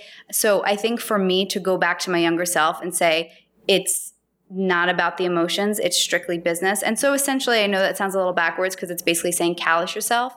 But I think in that point of my life where it was male dominated, I wish I would have been a little bit more callous mm. to the emotional aspect of it. But again, being an early 20 something year old woman, being in a male dominated industry, I, I, think I did okay. I'm not so hard on myself. But I think that would be the biggest form of business advice, especially now, even to women now, um, because we're so emotional, is that don't take it personally. Women are emotional. Women are very emotional. We're very emotional.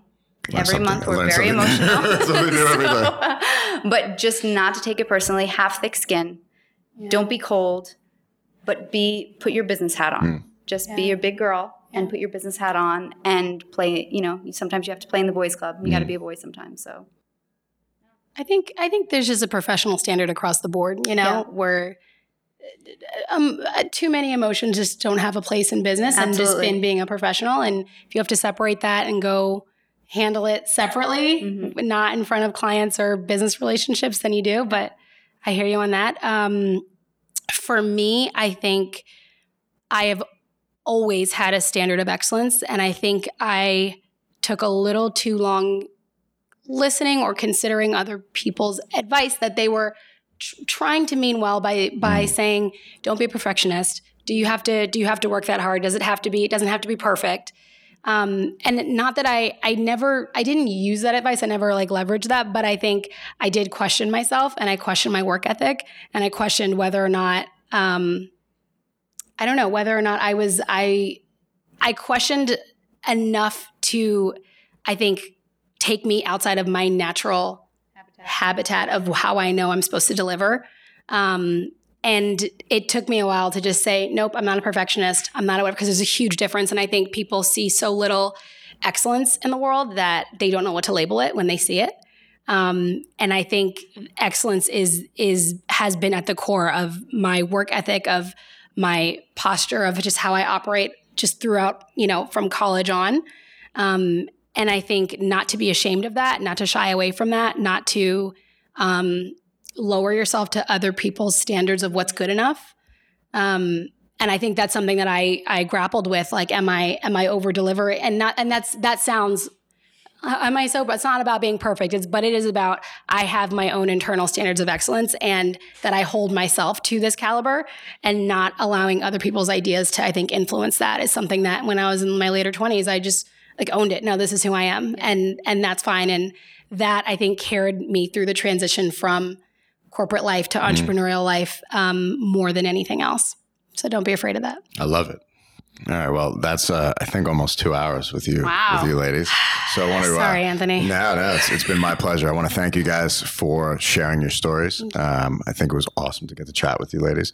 Um, I want to thank you for your business acumen and your minds. I think you guys have a really interesting perspective. I think the sky is the limit. Well, I know the sky's the limit for both of you, um, and I'll be uh, fortunate enough to have you guys back on in a couple of you know a year or so, and we can hear about everything you guys have going on. Um, but I think the sky's the limit limit. And I think it's a it's a really cool partnership. And I'm I'm glad you're able to share this story. I think as two women, you guys are great role models for for young girls and other women out there. And I think your story should be, you know, it should be it should be nourished, shared, and it should be cherished. It's fucking awesome. So, um, you know, I just want to thank you guys for coming in. If you kindly would please tell everyone where they can find you guys. Make sure you give them your travel as well.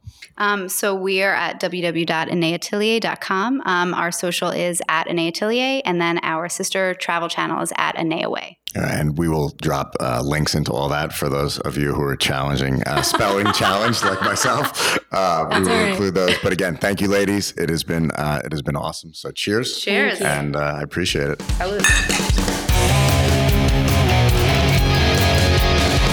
What is up, everybody? So I am joined again by my friend Sheena from Anée Atelier, and uh, just to frame out why we're here. Um, after we had you on the show, we were kind of just shooting the shit here at the office, and you started telling me a story about your dad, and I was like, I can't believe we didn't fucking talk about this during the hour and a half we were here. And you're that like, well, you know, no, no, it wasn't even that. It was like you know, and I get it. And, but I was like, man, there's so much power in that story Yeah. because I think, you know, something we take for granted in 2019 is the story you're about to tell. So I just want to frame that out. Um, I'm a big believer of never leaving anything on the table. So as you're telling the story, I'm like, we, we need to like put this out there, right? Right. And, I, and, I, and I said it to you, and you're like, fuck yeah, I'll come back on and Yeah. we'll drop this. Um, even it'll be a little smaller bonus piece because um, as you tell the story, I was like, oh shit. I'm like, that is so powerful and so moving. Um, and I think it's something that is not, you know, who we are is a product of where we came from. Yeah. You know, and the struggles, you know, I talk about my dad on the show all the time, and I know you're about to talk about your dad. Um, I think we lose some of that, you know, whether it's uh, someone who migrated, someone who's an immigrant, or somebody who is African American. Yeah. Um, we forget that only 60 years ago, there were signs as to colored and you didn't drink from, Yeah. you know, a certain water fountain, right? And I know you're about to get into this, and and, and I just watched. It's funny, and uh, the night you left, I watched the new Muhammad Ali documentary. Mm-hmm. That'll get you. And, and there's a scene in Yeah. it where he comes back to Louisville and he's like, "I'm the heavyweight champ of the world," and they're like, "That's great. You still have to go drink at the colored water fountain." Yeah. He's like. I'm the heavyweight champ of the world. They're like, that's great. You're still black, like Yeah, you know. yeah. And but that ultimately frames the rest of his life. Yeah. So if you could just, Yeah. So um, last time I was on, we were talking about obstacles, and I said it was funny because I thought you were going to skip over me because I said, "Oh, clearly he's not going to." I wrote, "I have no obstacles," so he's not going to dig into this. And then I felt like I needed to elaborate on why I felt that way, and of course we did that off camera. Um, the reason I said I feel like I have no obstacles is because, in perspective, um, my father was born in 1950. sure, So for the first, for the beginning years of his life and his childhood, he sat in the back of the bus, and he remembers sitting in the back of the bus. Sure. And he remembers um, drinking from the colored water fountain and only being allowed to enter through certain entrances and only being allowed to go certain places where coloreds were allowed to go back then. And um, for the rest of my life, I think I will always have that perspective that this is my father, not my grandfather. Yeah. My father, my dad remembers just life. one. Yeah, to give people perspective, that is one generation, not Yeah. four or five generations. no, this is one Yeah. generation away down. My parents are from Virginia. And which is not even considered the South end. Like again, like It is you know, technically south of the Mason Dixon, but it's it's right the there. It's not line, it's not yeah. even the the deep south down in like the bayou or down in. Mississippi, Um, where even way worse was happening. But the beginning portion of his life was framed by that, and nothing held him back. Nothing held him back. He got everywhere he intended to get. And it's not that it wasn't hard. It's not that he didn't have challenges. It's not that there weren't roadblocks along the way or people who, you know, tried to hinder his success. But if he can figure it out coming from a world where you remember what it was like to sit in the back of the bus, you remember your parents having to tell you what to do to stay alive because you can look at someone the wrong way and lose your life for it. And especially back in a time where that was the law. The law mm. was, you know, you you sit in the back of the bus, you you drink from the colored facilities or whatever that may be. Um, and so I think for the rest of my life, that will always color my perspective on challenges. And the reason why I say I don't have any is because there is nothing in my life, nothing in my past, in my story that I could deem worthy of labeling it an obstacle in light of the fact that that was my father's reality. And that was so many millions of people's reality. And to this day, there are still things. Um, so I think, I think when you have that perspective of life and you have that perspective on what a real challenge is, to me, I would never want to trivialize someone else's real physical, emotional um, obstacles that they may have or um, ways that they may be hindered in life. You know, I think in today's day and age, especially where everyone's producing content all the time, and especially entrepreneurs, everyone's speaking all the time, everyone's broadcasting, everyone's telling a story. And I think there can be a temptation to um, to have a challenge, to make sure you have a story, you have something that proves your depth and what you've overcome Mm. or and your capitalize strength, on your or to capitalize, on, your it. story. Yeah, And I think that um, you know that gets very easy to do when you watch everyone doing that Sure. and everyone having something and you want something to prove. And so, what I never want to do is I never want to trivialize people's true obstacles Sure. or the fact that um, you know there are are women, thousands of women a day who are being mutilated. Um, There are people with way less freedom than we have in the United States, and that's not to say the United States is perfect, but there are so many worse places that we can be. And I think um, for myself, I just, I will always choose to see the road ahead of me as open and to never give something the weight or the honor of calling it, you know, a part, a massive part of my story. Sure. If I don't, I don't have that. And if I'm blessed not to have that, um, What was funny is, you know, as you were talking, and I was like, as we heard this, I'm like, now it all makes sense, Yeah. you know, because I, I feel that work ethic is, is is something that is is shown, right? So your dad showed you by his modeling of, you know, not letting racism hold him back. Obviously, being an accomplished man, he set a tone for what that should be for you. Um, and I think also too, he probably, and correct me if I'm wrong, he held you to a higher standard than probably what he needed to because of his upbringing. Yeah. But that now creates who you are today. Yeah. And you know, in, in talking to you and getting to know you, it's that no bullshit, kick ass, take no prisoners work mentality. Yeah. Um, and I'm going to venture to say that deeply inside your core is probably a way of honoring your father's past. Yeah. Yeah. And I think, you know, I think uh, my parents taught me, and um, just through through life experience, I've learned that um, there's so much power in assuming you have a position of strength and assuming a position of strength. Um, it is a way to see the glass as Yes. full. It is a way to um, to see everything that you have at your fingertips, all the things that you can do Yep. um, versus you know allowing yourself to kind of. I know we talked about kind of having a victim mentality. Yep. I think there are times where when you are counting all the all the costs of all the ways that you've been hit, all the hits you've taken Sure. over you know, along the way, you could start to see yourself as as as beat Yep. down. And I think in that way, when you assume a position of strength, you are assuming that um, that you're going to win. You're assuming, and you and you're not giving um, a challenge or an obstacle the weight of being even a part of of that story. You know. Sure. Um, and I think, and again, this doesn't account for everybody. I think there are people who have overcome massive, massive challenges, um, health wise or um, societal issues that they've overcome, and um, even just personal struggles. And obviously, if that's part of your story, then you should shout that from the rooftops. And that's incredible that you've overcome it. But I think, you know, as a as a as a time that we're in in life, I think to honor people's challenges that are true challenges, um, you know, uh, like like our fathers. You know, Sure. I know your dad even Yeah. immigrated over. Yeah, well, I've Mi- been corrected many migrated. times. I've been corrected. Yeah, yeah. It's Migrated. migration because Right. it's part of you know the United the United States. Yeah. Puerto Rico's probably the United States for 100 years, so it's Yeah. migration. Um, even But though it- with everything going on there right now, uh, it's kind of crazy to think that we are as Puerto Yeah. Ricans part of the United States Yeah. because of some of the stuff that's going But on. it, it feels very um, Yeah, and I've seen feels you know, very much I like know different. you know your dad had it more extreme than my father, but you know I've seen people. My dad has a heavy accent. You know, obviously English was his second language, but I've seen how sometimes people may dismiss my father because of that accent, um, and in, in ways you know it's just a different form of dismissiveness. You know, and it, it also frames who I am today.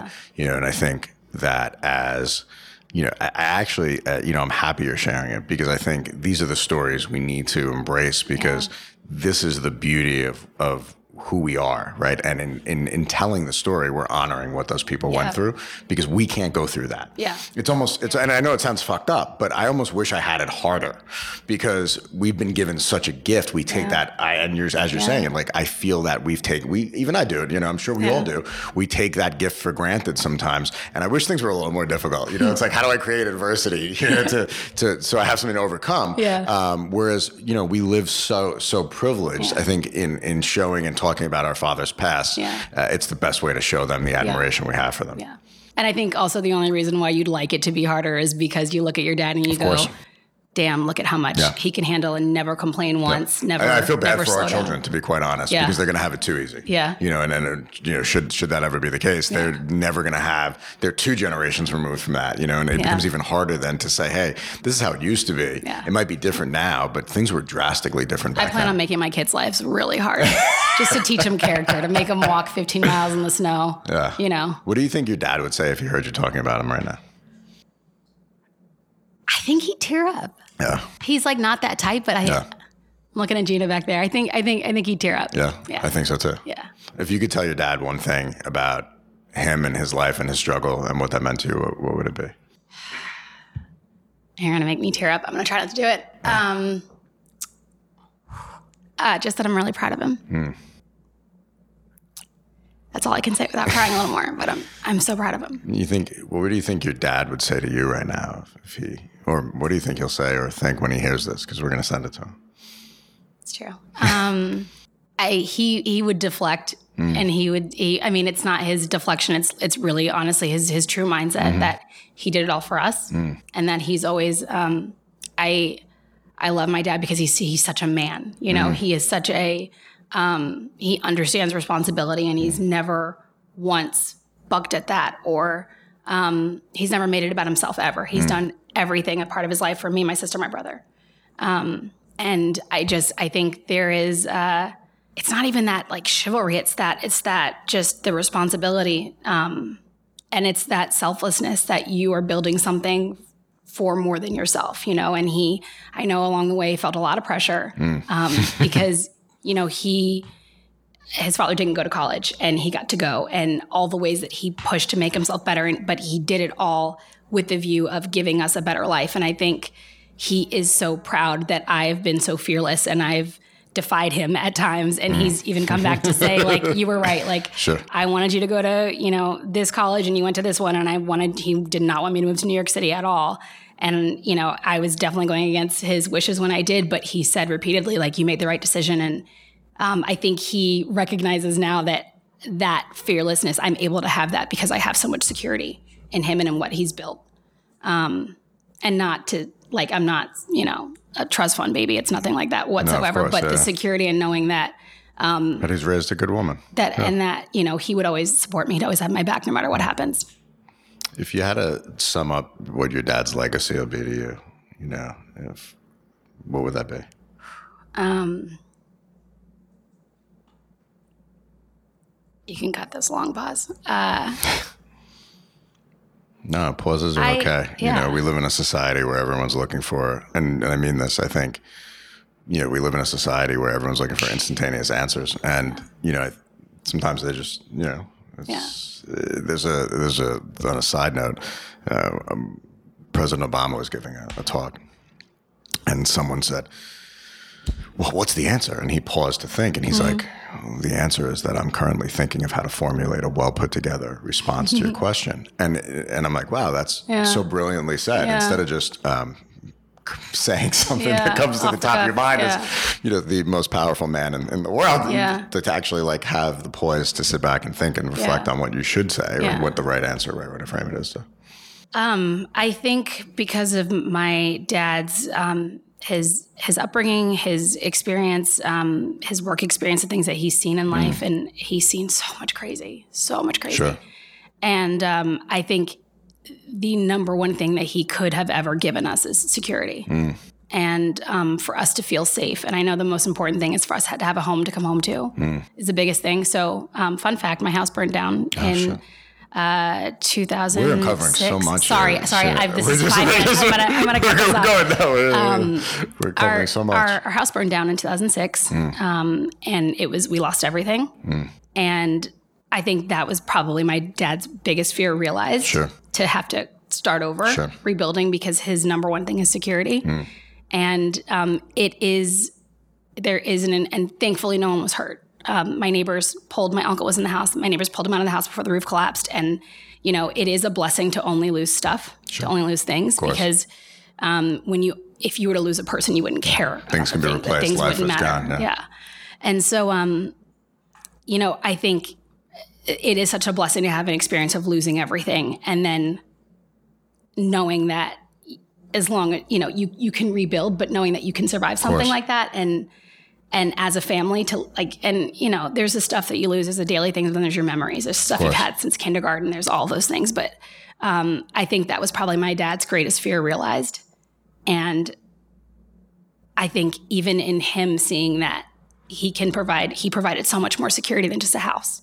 You know you provided you provided so much more than even like the memories that were lost. Like you can't ever lose those things. And so i think in a lot of ways i am blessed to um to have a family unit my parents are divorced but they there's um, there's so much love there and they get along great Sure. and there's just you know that unity that we have is something that regardless of them together or apart doesn't um, de-strengthen what it is and so i think um, for my dad i think it's cool that he can see that even without stuff Sure. that the security was never nothing was ever shaken there you know and so i think his legacy for all of us is that we feel secure and knowing that i can lose everything and i'd be fine you know i can um i i can go and take off and try something and maybe fail but I'll figure it out. You know that there's there's no failure so big that you lose everything. You know, and so I think um, just his life, his legacy, and everything he's given us. I am so appreciative that it's that security. Um, I guess goes so much further than what you think security means. You know. For sure. Yeah. Yeah. I mean, that's that's heavy to say Sorry. the least. No, it's it is uh, it's good. I mean, I think you know everything you're saying is so spot on, and I think the I think your dad would like to hear this actually. I'll send it to him. All right, cool. Well, hey, I appreciate you dropping back Thank in. you. Thanks for Thank you, getting thank all you. emotional with us. Oh gosh. And uh, you know, no, and I think um, you know, for people you know listening to this, it, just to like summarize, like there's power in that, you know, and then Yeah. showing whether it's God, your parents, um, showing honor to something of higher power, you know, I think is an amazing motivating factor. I think it also um, it's a way of like having that moral compass because Yeah. when you constantly are checking back in to say.